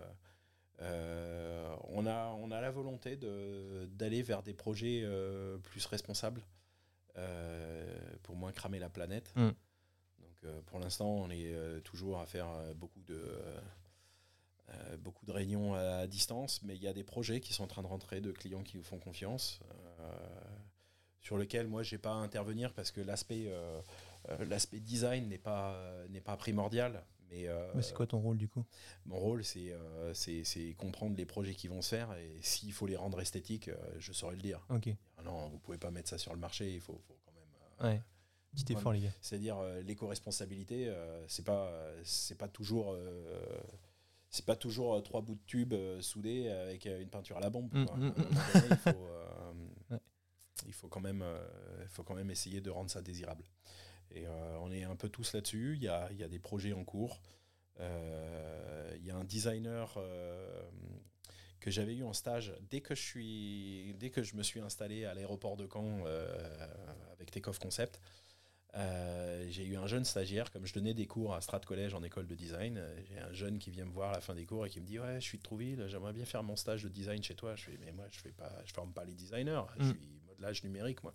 Ouais, justement, j'ai envie d'apprendre le modelage numérique. Et donc j'ai eu euh, Simon, euh, Simon en stage il y a un paquet d'années déjà. J'ose pas, ouais, ça fait dix ans. Et Simon, après, il a roulé sa bosse, il a bossé dans le design un peu automobile là, en région parisienne. Et il est revenu au mois, au mois de février. Et euh, je l'ai rappelé au mois de décembre pour lui dire J'ai une petite idée de projet que tu as développé quand tu étais en stage chez moi. Et c'est ton projet. Et, là, on est plusieurs à se dire on a envie de d'aller plus loin, quoi. D'aller plus loin, de, le mettre en forme. Euh, lui, entre deux, il a eu d'autres projets. Hein. Il, a, il a développé un club de golf euh, super design. Il a tout fait, euh, pas tout seul, mais, mais il s'est fait aider d'un ancien employeur aussi, qui était aussi dans le projet. dans le projet auquel je pense que je. Ah oui, bah, c'est. Simon Lino? Oui, alors c'est pareil, tu as fait un projet de. Comment ça s'appelle Un truc qui est tiré par les chevaux, là. Mobile. Mobile, c'est ça. ça ah, ça y est, tu m'as démasqué. Ouais, ouais, ouais, c'est. Euh, on réfléchit là-dessus. Donc, euh, on a... oh, les gars, c'était pas super secret hein, pour que je le sache. ouais, tu vois, comme quoi, je suis mauvais communicant. non, non, mais euh, on est à une phase du projet où on doit encore dimensionner beaucoup de choses avant de mm. pouvoir montrer et dire waouh, c'est vrai, ça va être génial. Parce que c'est pas, pas si simple. Il y en a qui se sont cassés les dents au Mont-Saint-Michel là-dessus. Et, faut... Ah bon? Ouais, faut, faut pas reproduire les erreurs du passé. Ouais, forcément. Et donc ça tombe bien parce que le, euh, le papa de Simon Lino, qui est Olivier Lino, qui est assez connu dans le milieu du sport. Mhm. Non, je ne sais pas. Ah, tu vas te renseigner, tu vas voir. Ouais. Ouais, ouais. Bon, je vais pas refaire euh, un autre épisode, mais euh, Olivier, je sais qu'il va nous suivre là-dessus. C'est quelqu'un qui était directeur général des services à la mairie de Trouville. Ouais. et c'est lui qui, en partie, a mis en place les, chevaux territoriaux à Trouville pour faire le ramassage de bouteilles, le transport en commun des enfants. Donc ça veut dire remonter une écurie à Trouville avec des chevaux, des chevaux qui ont l'habitude d'aller sur la route, et faire un festival tous les, tous les ans du, cheval territorial en invitant des, des acteurs français et internationaux qui ont déjà essayé la mobilité en milieu urbain avec des chevaux euh, et tous les travaux qu'on peut faire euh, avec, euh, avec un cheval plutôt que d'acheter un nouveau camion électrique mm. à, à 200, 300 000 euros. Ça fait beaucoup d'investissement pour un truc qui qui est pas trop éco-responsable. Alors qu'un cheval, au pire, tu manges. Au pire, au pire. Quand il se fait vieux, c'est bon quoi. Mais, mais non, mais non, non, non. Sérieusement, en fait, il y a, y, a, y a, tout un un écosystème mm. à étudier, à mettre en place. C'est un des, des, travaux qui a été fait par, par Olivier et ses équipes euh, du Conseil national des chevaux territoriaux. Euh, il y a de ça déjà plus de dix ans aussi. Et euh, Simon, son fils, en école de design en mobilité, il avait fait en effet un, projet d'hypomobilité qui était vraiment esthétique. Vraiment magnifique où tu dis ouais, ça a de la gueule, ça. Aujourd'hui, euh, les, les, maires qui se battent pour avoir un tramway qui a de la gueule, en fait, c'est tous les mêmes. On change les autocollants, quoi. Ouais, On s'éclate pas à faire un design de tramway, même si aujourd'hui on a des projets encore avec la SNCF où on essaye de faire des trucs assez jolis parce qu'ils arrivent à alléger un petit peu les normes ferroviaires dans certains coins. Mais euh, c'est pas l'éclat total. Mm. Alors que là, on pourrait repartir sur un truc et le rendre désirable, sans que ce soit la chariote polonaise. Voilà, euh, c'est à ça qu'on pense, mais il y, y a, beaucoup de travail. Ouais. Euh, faut pas croire qu'on peut faire ça dans le coin d'une grange, parce que, parce que sinon aussi, on peut faire un proto dans le coin d'une grange. Mais si on veut vraiment déployer euh, une offre de mobilité euh, hypotractée, il y a, y, a, y a, un vrai travail. Tu as fait une qui ressemble à la voiture de, euh, du mec de Tesla, d'Elon Musk, là, la voiture, sa voiture ultra incassable, etc. ah oui, la Cybertruck. Voilà. T'en fais une comme ça, c'est ça? C'est ça le projet? Je pense qu'il y a plus désirable que le Cybertruck. Qu'est-ce que tu lui dis Qu'est-ce que tu lui dirais à Elon Musk sur cette voiture-là? T'en penses quoi? Euh, Sur le Cybertruck? Ouais. Bien joué. Ah ouais? Ouais. Parce qu'il fallait oser mettre en production un, truc aussi, euh, aussi extrémiste que ça. Il y a des. Ouais, pour le coup, là, les courbes t'oublient, quoi. Maintenant, euh, ta bagnole, dans 20 ans, on en fait quoi? Bah, j'en sais rien, moi, on en fait quoi de celle-là? C'est aujourd'hui Aujourd'hui, les scandales, c'est euh, quoi? C'est euh, les tempêtes, euh, les trucs comme ça. Enfin, c'est pas des scandales, mais c'est le, résultat d'un changement climatique. je pense que les scandales qui vont arriver, s'il y a eu les scandales d'usines chimiques, mais les prochains scandales, c'est les mines de, de lithium, mm. de cobalt et de cuivre. Mm. C'est les prochains scandales dans les, dans les années qui viennent. Et de l'eau bah, pour extraire tout ça, il faut énormément d'eau. Donc en fait, on va dire aux populations, vous n'avez plus le droit de boire de l'eau potable, parce qu'il faut bien qu'on extrait euh, des matières premières. Bah, il y a déjà euh, y a les, les, Occidentaux roulent en bagnole. Il y a déjà des, des mafias qui, euh, qui gèrent l'eau, etc. Donc, donc, en fait, c'est dans cet engrenage-là que j'ai moins envie d'aller, et j'irai à Elon Musk, essaye de faire des trucs si tu fabriques un truc, faut que ça dure mm. au moins 50 ans, mm. deux générations faut la désirabilité d'un véhicule que tu as envie de garder pour le filer à tes enfants. Mm. Moi, mes parents, la 4L, ils, avaient envie de euh, nous la refiler et ils nous l'ont filé. Et aujourd'hui, euh, si, je rachète une 4L, si je rachète une 4L, c'est pour pouvoir, euh, mon fils, dans, allez, dans, dans 6 ans, il va être en âge de conduire, dire bah, tu conduiras la 4L de papa. Parce que c'est. Aujourd'hui, en fait, quand on extrait du métal, qu'on forme du métal, qu'on le met en tôle, qu'on le presse, qu'on en fait un véhicule, mais le foot à la casse, ça n'a aucun sens. Mm, mm. C'est ça qui me fout les boules dans ce métier. C'est on est carrossier numérique pour en faire des cubes après. ça n'a pas de sens. Donc, euh, donc il y a un vrai, euh, une vraie idée de, de, dire on fait quelque chose qui dure. Il y a une entreprise qui s'est implantée à Argence qui s'appelle Lormoto, mmh. qui décide de refaire une vie sur les, euh, sur les Twingo. Oui, ils, ont, ils dépassent en électrique. En électrique, c'est ça. c'est pour ça que je me suis dit tout à l'heure, quand tu m'as parlé de, ton, de l'autre voiture, que tu voulais transformer en électrique, j'ai pensé à eux en me disant bah, ça se trouve. Bien sûr que je pense à eux. Bien sûr que je pense à eux. Leur moto, pour moi, ça devrait être euh, limite une entreprise étatique. On devrait imposer aux constructeurs automobiles ou aux constructeurs qui importent des voitures en France d'avoir cette de possibilité. rendre ouais. leur voiture durable. Mm. Et aujourd'hui, rendre une voiture durable, c'est quoi? C'est euh, autoriser les pièces détachées pendant 10 ans? Ça n'a aucun sens. Mm. C'est euh, ah oui, mais euh, sinon, on va baisser le PIB de la France. Mais c'est- ça n'a aucun sens, le PIB. Ça n'a aucun sens. Là, là dans, dans les trucs de, mesures, donc le, le- le plus gros bateau sur lequel j'ai bossé, enfin le, le plus cher, pas le plus gros, mais enfin pas le plus cher, le yacht privé, le Luminance 145 mètres. euh, c'est- c'est- c'est- je repars sur un chapitre en arrière. Normalement, les bateaux de 50 mètres et plus, c'est un million d'euros du mètre. Mhm. Donc 147 mètres, 150 millions, quoi. Ça va. 500 millions. C'est pas deux fois plus cher, c'est quasiment trois fois plus Mm. cher Mm. que le prix du marché sur un bateau. Il a fait quoi, le mec? Il a des robinets en or, euh, de Non, il l'a mis en noir. Noir et blanc. C'est nous qui avons fait les images en plus de validation pour ce client-là. Et on connaissait pas le nom du client. Puis là, en fait, euh, c'est un Ukrainien, donc euh, en fait, euh, qu'est-ce qu'on est en train de faire Mm. Qu'est-ce qu'on est en train de faire On est en train de sponsoriser un État euh, pour faire un yacht qui m'a fait bosser, moi, pendant un mois, qui va être le yacht le plus cher du monde. Mm. Le yacht privé le plus cher du monde. Ça n'a aucun sens.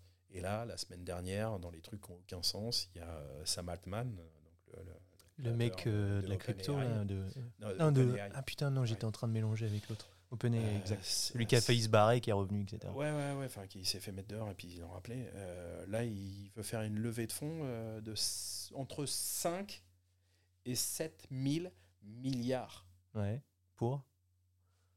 Pour relancer l'industrie du micro-composant électronique aux États-Unis. Ok. Il va y arriver, le mec. Mais c'est-à-dire deux fois le PIB de la France. Mm.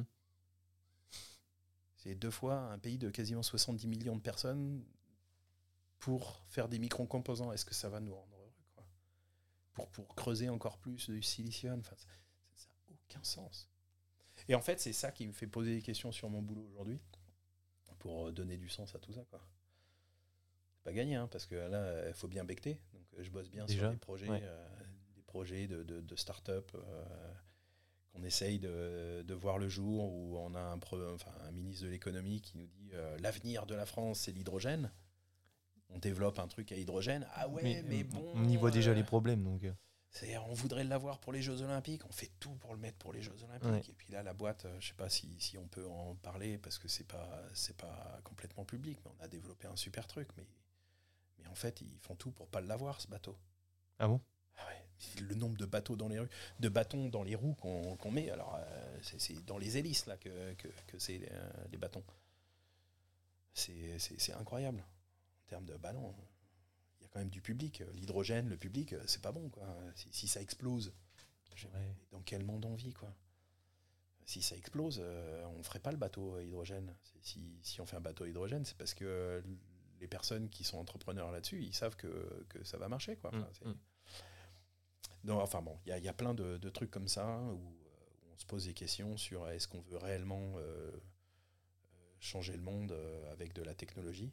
Est-ce que ça va réellement changer le monde? C'est sûr que ça va changer la société. Euh, euh, être créatif aujourd'hui sans passer par la par l'intelligence artificielle, faut faut soit avoir une signature vraiment différente. Euh, mais ça veut dire que quelqu'un de médiocre ou de pas médiocre, c'est, trop péjoratif. Quelqu'un qui va être average, qui, qui va faire le job. On n'a pas besoin, comment dire, on n'a pas besoin de Formule 1 pour aller acheter, du pain. Mhm. C'est ce que je dis à, à des jeunes qui, qui, qui apprennent le modelage numérique. Je dis, j'ai, pas besoin de stars.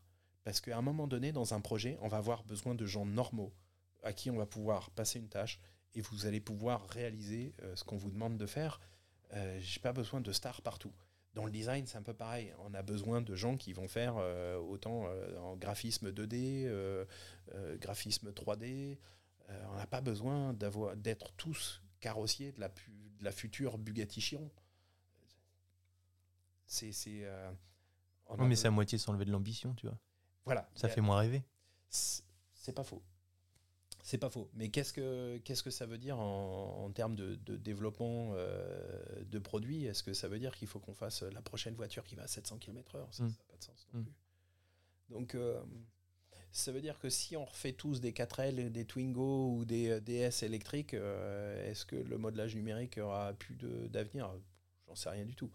Mais l'intelligence artificielle qui va débrider, qui va débrider une forme de créativité gratuite, entre guillemets, c'est-à-dire, euh, j'aime bien cette voiture-là, j'aime bien cette voiture-là, euh, à quoi ça ressemblerait dans 20 ans? Puis ça te pond 10 exemples. C'est juste que euh, le créatif à qui on en, qui pouvait facturer une semaine de boulot pour, pour apporter, apporter plusieurs idées, il est concurrencé par une machine. En une heure, tu as le même résultat. Je suis pas sûr. Au final, il y a toujours. Ah non, mais j'ai les exemples, hein, je te les montre tout à l'heure. Ah, ah, non, mais tu tombes de ta chaise. Ouais. Non, non, mais c'est, euh, tu mets euh, Dali et puis euh, Midjourney, Midjourney ensemble. Mm. Je, vais te montrer des, des, résultats que nous on a fait en test. Allez, c'est, pas une heure, c'est, c'est une grosse demi-journée de boulot. Et encore sans avoir industrialisé le process. Mm. C'est-à-dire, on essaye. C'est en essayant, on a des incréments. Quand tu as compris la machine, tu mets quelqu'un là-dessus, il explose des, des, des, des équipes entières de recherche créative. Par contre, ça remplacera pas un Daniel Simon, un Patrick Lequément, qui sont des gens qui vont, euh, des stars du design, qui vont avoir une, vision qui n'existe pas encore dans le web. Mmh, mmh. Et, en fait, l'IA euh, se, cultive des choses existantes, arrive à trouver des choses nouvelles. Est-ce que ça va être capable demain de trouver des nouveaux langages? Euh, Ils savent déjà le faire en façon écrite, c'est-à-dire trouver un langage de, communication différent qu'est-ce qu'il nous dit que demain, ça va pas être capable de trouver un nouveau langage formel pour l'architecture, pour, le, euh, pour, le, pour la carrosserie euh. Pour moi, je ne sais pas si c'est capable de le faire tout seul. Ce sera toujours impulsé par, euh, par l'être humain qui va lui donner les directives. Au final, c'est l'être humain qui finit par avoir le dernier mot. Quoi. En, fait, en fait, là où on a encore de la. Là où tu dis l'être humain qui a le dernier mot, pour mm. fabriquer, oui. Mm. Pour créer, pour apporter une idée, là, il y a des soucis à se faire parce que la concurrence va être là, c'est obligé. Mm. C'est-à-dire, je travaille avec des designers aujourd'hui, euh, on va les appeler. Euh, pour moi, ça, ça, ça, nous lance juste des pistes. Ça les termine jamais aujourd'hui. Ça, va très ça va très très loin. Parce que la même piste, tu peux la réalimenter et lui demander de la faire sous toutes les vues. Mm. Et demain, tu mets une, une voiture sous, plusieurs vues, tu as un modèle euh, en mèche, euh, en polygone, euh, qui, est pondu avec les projections d'images, et puis tu en fais une image de synthèse. Une image, tu, tu la fais rouler même. Tu peux réutiliser après derrière les plans pour potentiellement les, après, les modifier pour produire un véhicule, aujourd'hui, toutes les machines de fabrication industrielle ont besoin de NURBS et de mon métier. Hum, hum. Donc moi, je suis pas trop inquiet. Je suis plus inquiet pour mes clients qui sont les designers souvent. Hum. Ou eux, en termes de créativité, ils vont être mis en concurrence avec des machines qui vont 100 fois plus vite qu'eux.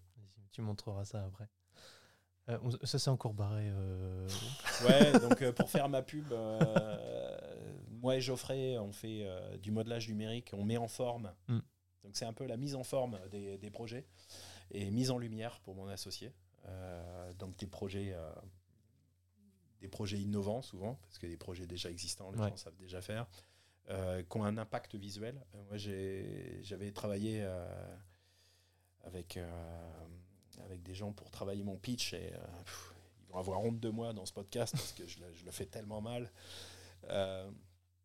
en fait, moi, j'aimais bien dire mise en forme et mise en lumière, mais elle me disait non, il faut, faut, aller plus loin. Je suis. c'est du pitch ouais. qui, dure, qui dure deux heures et demie. C'est le.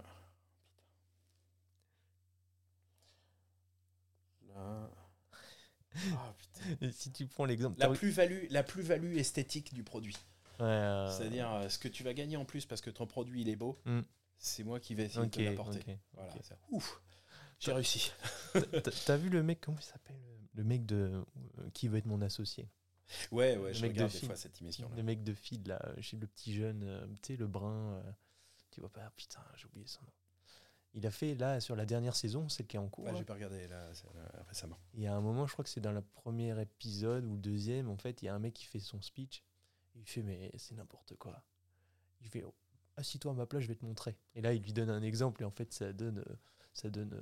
je suis Axel, j'ai 24 ans, je dis n'importe quoi. J'ai la dalle, je vais tout dégommer Et quand les autres sont contents d'avoir fait leur million, moi je suis déjà sur l'envie de faire 10 millions, tu vois. C'était ça son speech. Et en fait, il, y en a, il a été encensé ah oui, de ça, ouf. je l'ai vu. Tu l'as vu passer? Ouais, je l'ai vu euh, dans des, euh, dans des euh, trucs là sur, sur Facebook. Sur LinkedIn, euh, Facebook, sur il est parti sur TikTok, il est repassé C'est partout. flippant, c'est flippant parce qu'en fait, tu, tu- le- l'envie du mec, c'est de bouffer les autres. Mais c'est ça. Et, en fait, et- le mec, faut le mettre en cage, quoi. Et, et en fait, il a été encensé de ouf. Il a vraiment été encensé par tout le monde en mode c'était un vrai exemple, c'était un beau speech, c'est ça. Et moi, je me dis, bah, je sais pas. Flippant. sûr. C'est flippant. Je suis pas sûr parce que là, pour le coup. euh, Non, mais c'est du théâtre. C'est du bah- théâtre. bah là, clairement. C'est un super acteur. Mais mec. par contre, alors, en fait, je pense que c'est effectivement, je pense que ce speech-là, il a adapté effectivement pour des investisseurs. Mais moi, moi aujourd'hui, tu me parles comme ça, je te dis, euh, ouais, vas-y, euh, bah, avec ton ego, ton melon, mon pote, tu peux rentrer chez toi. Tu vois, j'ai pas envie de travailler avec toi. Mais effectivement, pour les mecs euh, qui sont des investisseurs et qui ont du pognon à dépenser, et à, voilà, à investir, quoi, je, je, je, je suis euh, assez euh, persuadé qu'effectivement, ça va fonctionner. Mais effectivement, moi, je le trouve ça flippant. Comme tu Ouais. dis, je trouve ça flippant. Ouais, parce que c'est c'est un petit peu. Bon, là, si on dérive sur la politique, on va jamais le podcast, mais. mais euh, ouais, je pense que notre pays, il n'a pas besoin de nouveaux euh, ambitions de milliardaires. Mm, ça n'a mm, aucun sens. Euh, oui, enfin, le, le- le million, il est palpable. Il y, a, il y a un exemple que j'aime bien donner pour, euh, pour euh, retrouver euh, un ancrage. Le million, il est palpable parce que on imagine bien que sur une vie, on Allez, une maison, euh, 250 000, 300 000 euros, donc un million, c'est trois maisons. Mm. On, on arrive à le palper. Mm. Une Bugatti Veyron, aujourd'hui d'occasion, c'est un million. On arrive à palper. Un yacht à 500 millions. On se rend plus compte. Mm. Mais le milliard. Ah, aujourd'hui, on compte les milliards. Sam Altman, 7000 milliards. Mm, mm, mm. Est-ce que tu sais combien? C'est une question que je vais te poser. Est-ce que tu sais combien ça fait un million de secondes et un milliard de secondes en temps? Ouais, non, j'en sais rien. Je- je- Un milliard de secondes? Non, je vais, puis je vais dire une connerie au hasard, donc non, vas-y. vas-y. Un million de secondes, c'est 11 jours. Ouais. À peu près, Ouais. autour de 11 jours. C'est bien, c'est bien. Pour, ouais, je, je sens que je vais me rendre compte de, de la différence de l'échelle. là. Un milliard de secondes, c'est plus de 30 ans. Ouais, déjà. Donc quand on dit euh, quelqu'un qui est milliardaire, Mm. tu sais ce que tu vas faire dans 30 ans? Quelqu'un qui est millionnaire, Ouais. tu as un million de patrimoine. Tu sais ce que tu vas faire dans 11 jours Ouais. Voilà. C'est pour te montrer le décalage qu'il y a entre quelqu'un qui pourrait avoir quelques millions de patrimoine. Mm. Allez, 10 millions de patrimoine, tu t'achètes un bateau à 1 million. Un voilier pour euh, traverser l'Atlantique. Mm. C'est des gens qui ont encore les pieds sur terre. Mm. Quand tu es milliardaire, comment tu peux avoir les pieds sur terre? C'est bon, ça. Moi, j'adore. J'adore le, j'adore l'image. Ça, ça va être utilisé sur les réseaux, ça. Attention, belle image. hein. Non, mais j'adore, j'adore. C'est. euh, Donc faire des projets pour les milliardaires, ça me pose question. Carrément. Carrément. De toute façon, ça revient à ce que tu disais de- depuis le début. C'est le mec, euh, il en a rien à péter. Tu vois, si la couleur, ça pose tel problème que ça veut dire qu'il faut. euh, Bon, bon, bref. À partir du moment où on dit, si, si le mec te dit c'est une question d'argent, on s'en fout. Mais j'ai j'ai bossé pour le groupe LVMH, j'ai bossé pour le groupe Hermès. euh, Ouais. on, est, on est quand même sur des cotations boursières avec des gens Mm, qui, mm. qui touchent plus terre. Euh, j'ai rien contre eux. C'est des machines, ils sont respectables. Tu dis, ok, bravo les frères. On est tous humains. Ouais.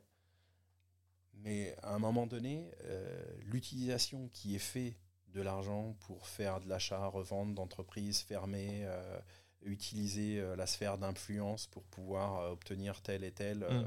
passe-droit sur l'État pour payer moins d'impôts. Moi, l'URSSAF, je le paye au centime près. Ouais, hein, c'est ça. Et puis parce que je suis dans la tranche où euh, on va rien me laisser passer. Je vais pas aller négocier euh, au service des impôts des entreprises. Allez, petite ristourne de 80% là. Décale-le ou alors décale-le, je sais pas, fais un truc là. Décalé, si, euh, ça va. On a une administration qui est quand même assez, euh, assez performante de ce côté-là. Ouais. On, on va pas à Bercy pour aller négocier nos impôts, nous. Faut que tu fasses un compte en Irlande là. Mais tu sais que j'y ai pensé. Ah, j'imagine. Euh, ça n'a pas de sens. Enfin bref, Voilà. euh, épisode ultra intéressant. Je sais Ah, pas, je- désolé, je arrive pas à traîne, voir. moi. Mais non, mais moi je m'en fous, tu vois. Il y a des épisodes qui durent 3 heures hein, sur certains podcasts. Ah ouais Ah ouais Génération do it yourself, tu vois. Podcast 3 heures. chaque fois quasiment. Et en gros, non, mais ça permet de, de, découvrir vraiment à fond le mec qui est en face de toi, ou la femme. Mais non, non, 2 heures, 2 heures, peut-être 2h30, là j'arrive pas à voir, mais en tout cas très très intéressant. Je suis vraiment euh, très content de la recommandation de Rocco de, de, de, Lisiane. C'était un bel épisode. J'espère que tu as vécu un, passé un bon moment. J'espère que tu as passé un bon moment. Ouais, je suis bavard et puis. Euh, un bon storyteller. ça me... un bon storyteller. Ouais, j'espère que les popcorn et. Bah, il n'y en a plus là. Il n'y en a plus. Il y en a plus. déjà, quand, quand j'en fais, j'ai tendance à les terminer en 30 secondes. ils ont tous éteint. Allez, celui qui a réussi à, aller jusqu'au bout du podcast parce que c'était intéressant, il faut qu'il me le dise. Hein. N'hésitez pas. Vous m'envoyez un mail, je vous réponds direct. en tout cas, n'hésitez pas à contacter, euh, à contacter Fred si vous avez des, des, des, projets, si vous voulez euh, discuter, si vous avez envie de faire un stage en design chez lui. J'adore transmettre. Ouais, euh, ça a l'air. C'est vrai que je peux pas prendre tous les jeunes. Il y a beaucoup de jeunes de troisième qui demandent à faire des stages mm. chez moi. Je peux pas les prendre sur la semaine mais je propose deux jours. Euh, d'ailleurs, c'est comme ça que j'ai rencontré Lisiane. Ouais. Euh, pas, pas, parce qu'elle voulait faire un stage chez moi, mais euh, son fils était intéressé par, par le métier que, que je faisais. Et un plaisir plus tard de le retrouver aussi deux jours, mais je ne peux pas m'arrêter une semaine. Tu restes quelqu'un d'ouvert, abordable, donc si vous, jamais vous avez des questions sur, sur un sujet qui a été abordé là sur, sur le podcast, n'hésitez pas. Merci pour avoir euh, écouté cet épisode encore une fois en entier. Je sais qu'il y a quelques, il y a quelques fanas quand même. Euh, et à bientôt pour un nouvel épisode de Qu'entrepreneur. Allez, encore un épisode de qualité. En tout cas, si tu entends ça, c'est que cet épisode de Qu'entrepreneur t'a plu il ne faut surtout pas hésiter à me recommander des chefs d'entreprise, des sportifs ou des artistes de ton entourage que tu jugeras pertinents pour ce podcast. Tu deviendras la plus belle des personnes si tu partages cet épisode. Aussi, petit instant promo, si tu as des besoins en communication. Tous les membres du bureau des créas ainsi que Femacom seront prendre soin de toi. Je suis Axel Moulin et à bientôt pour un nouvel épisode.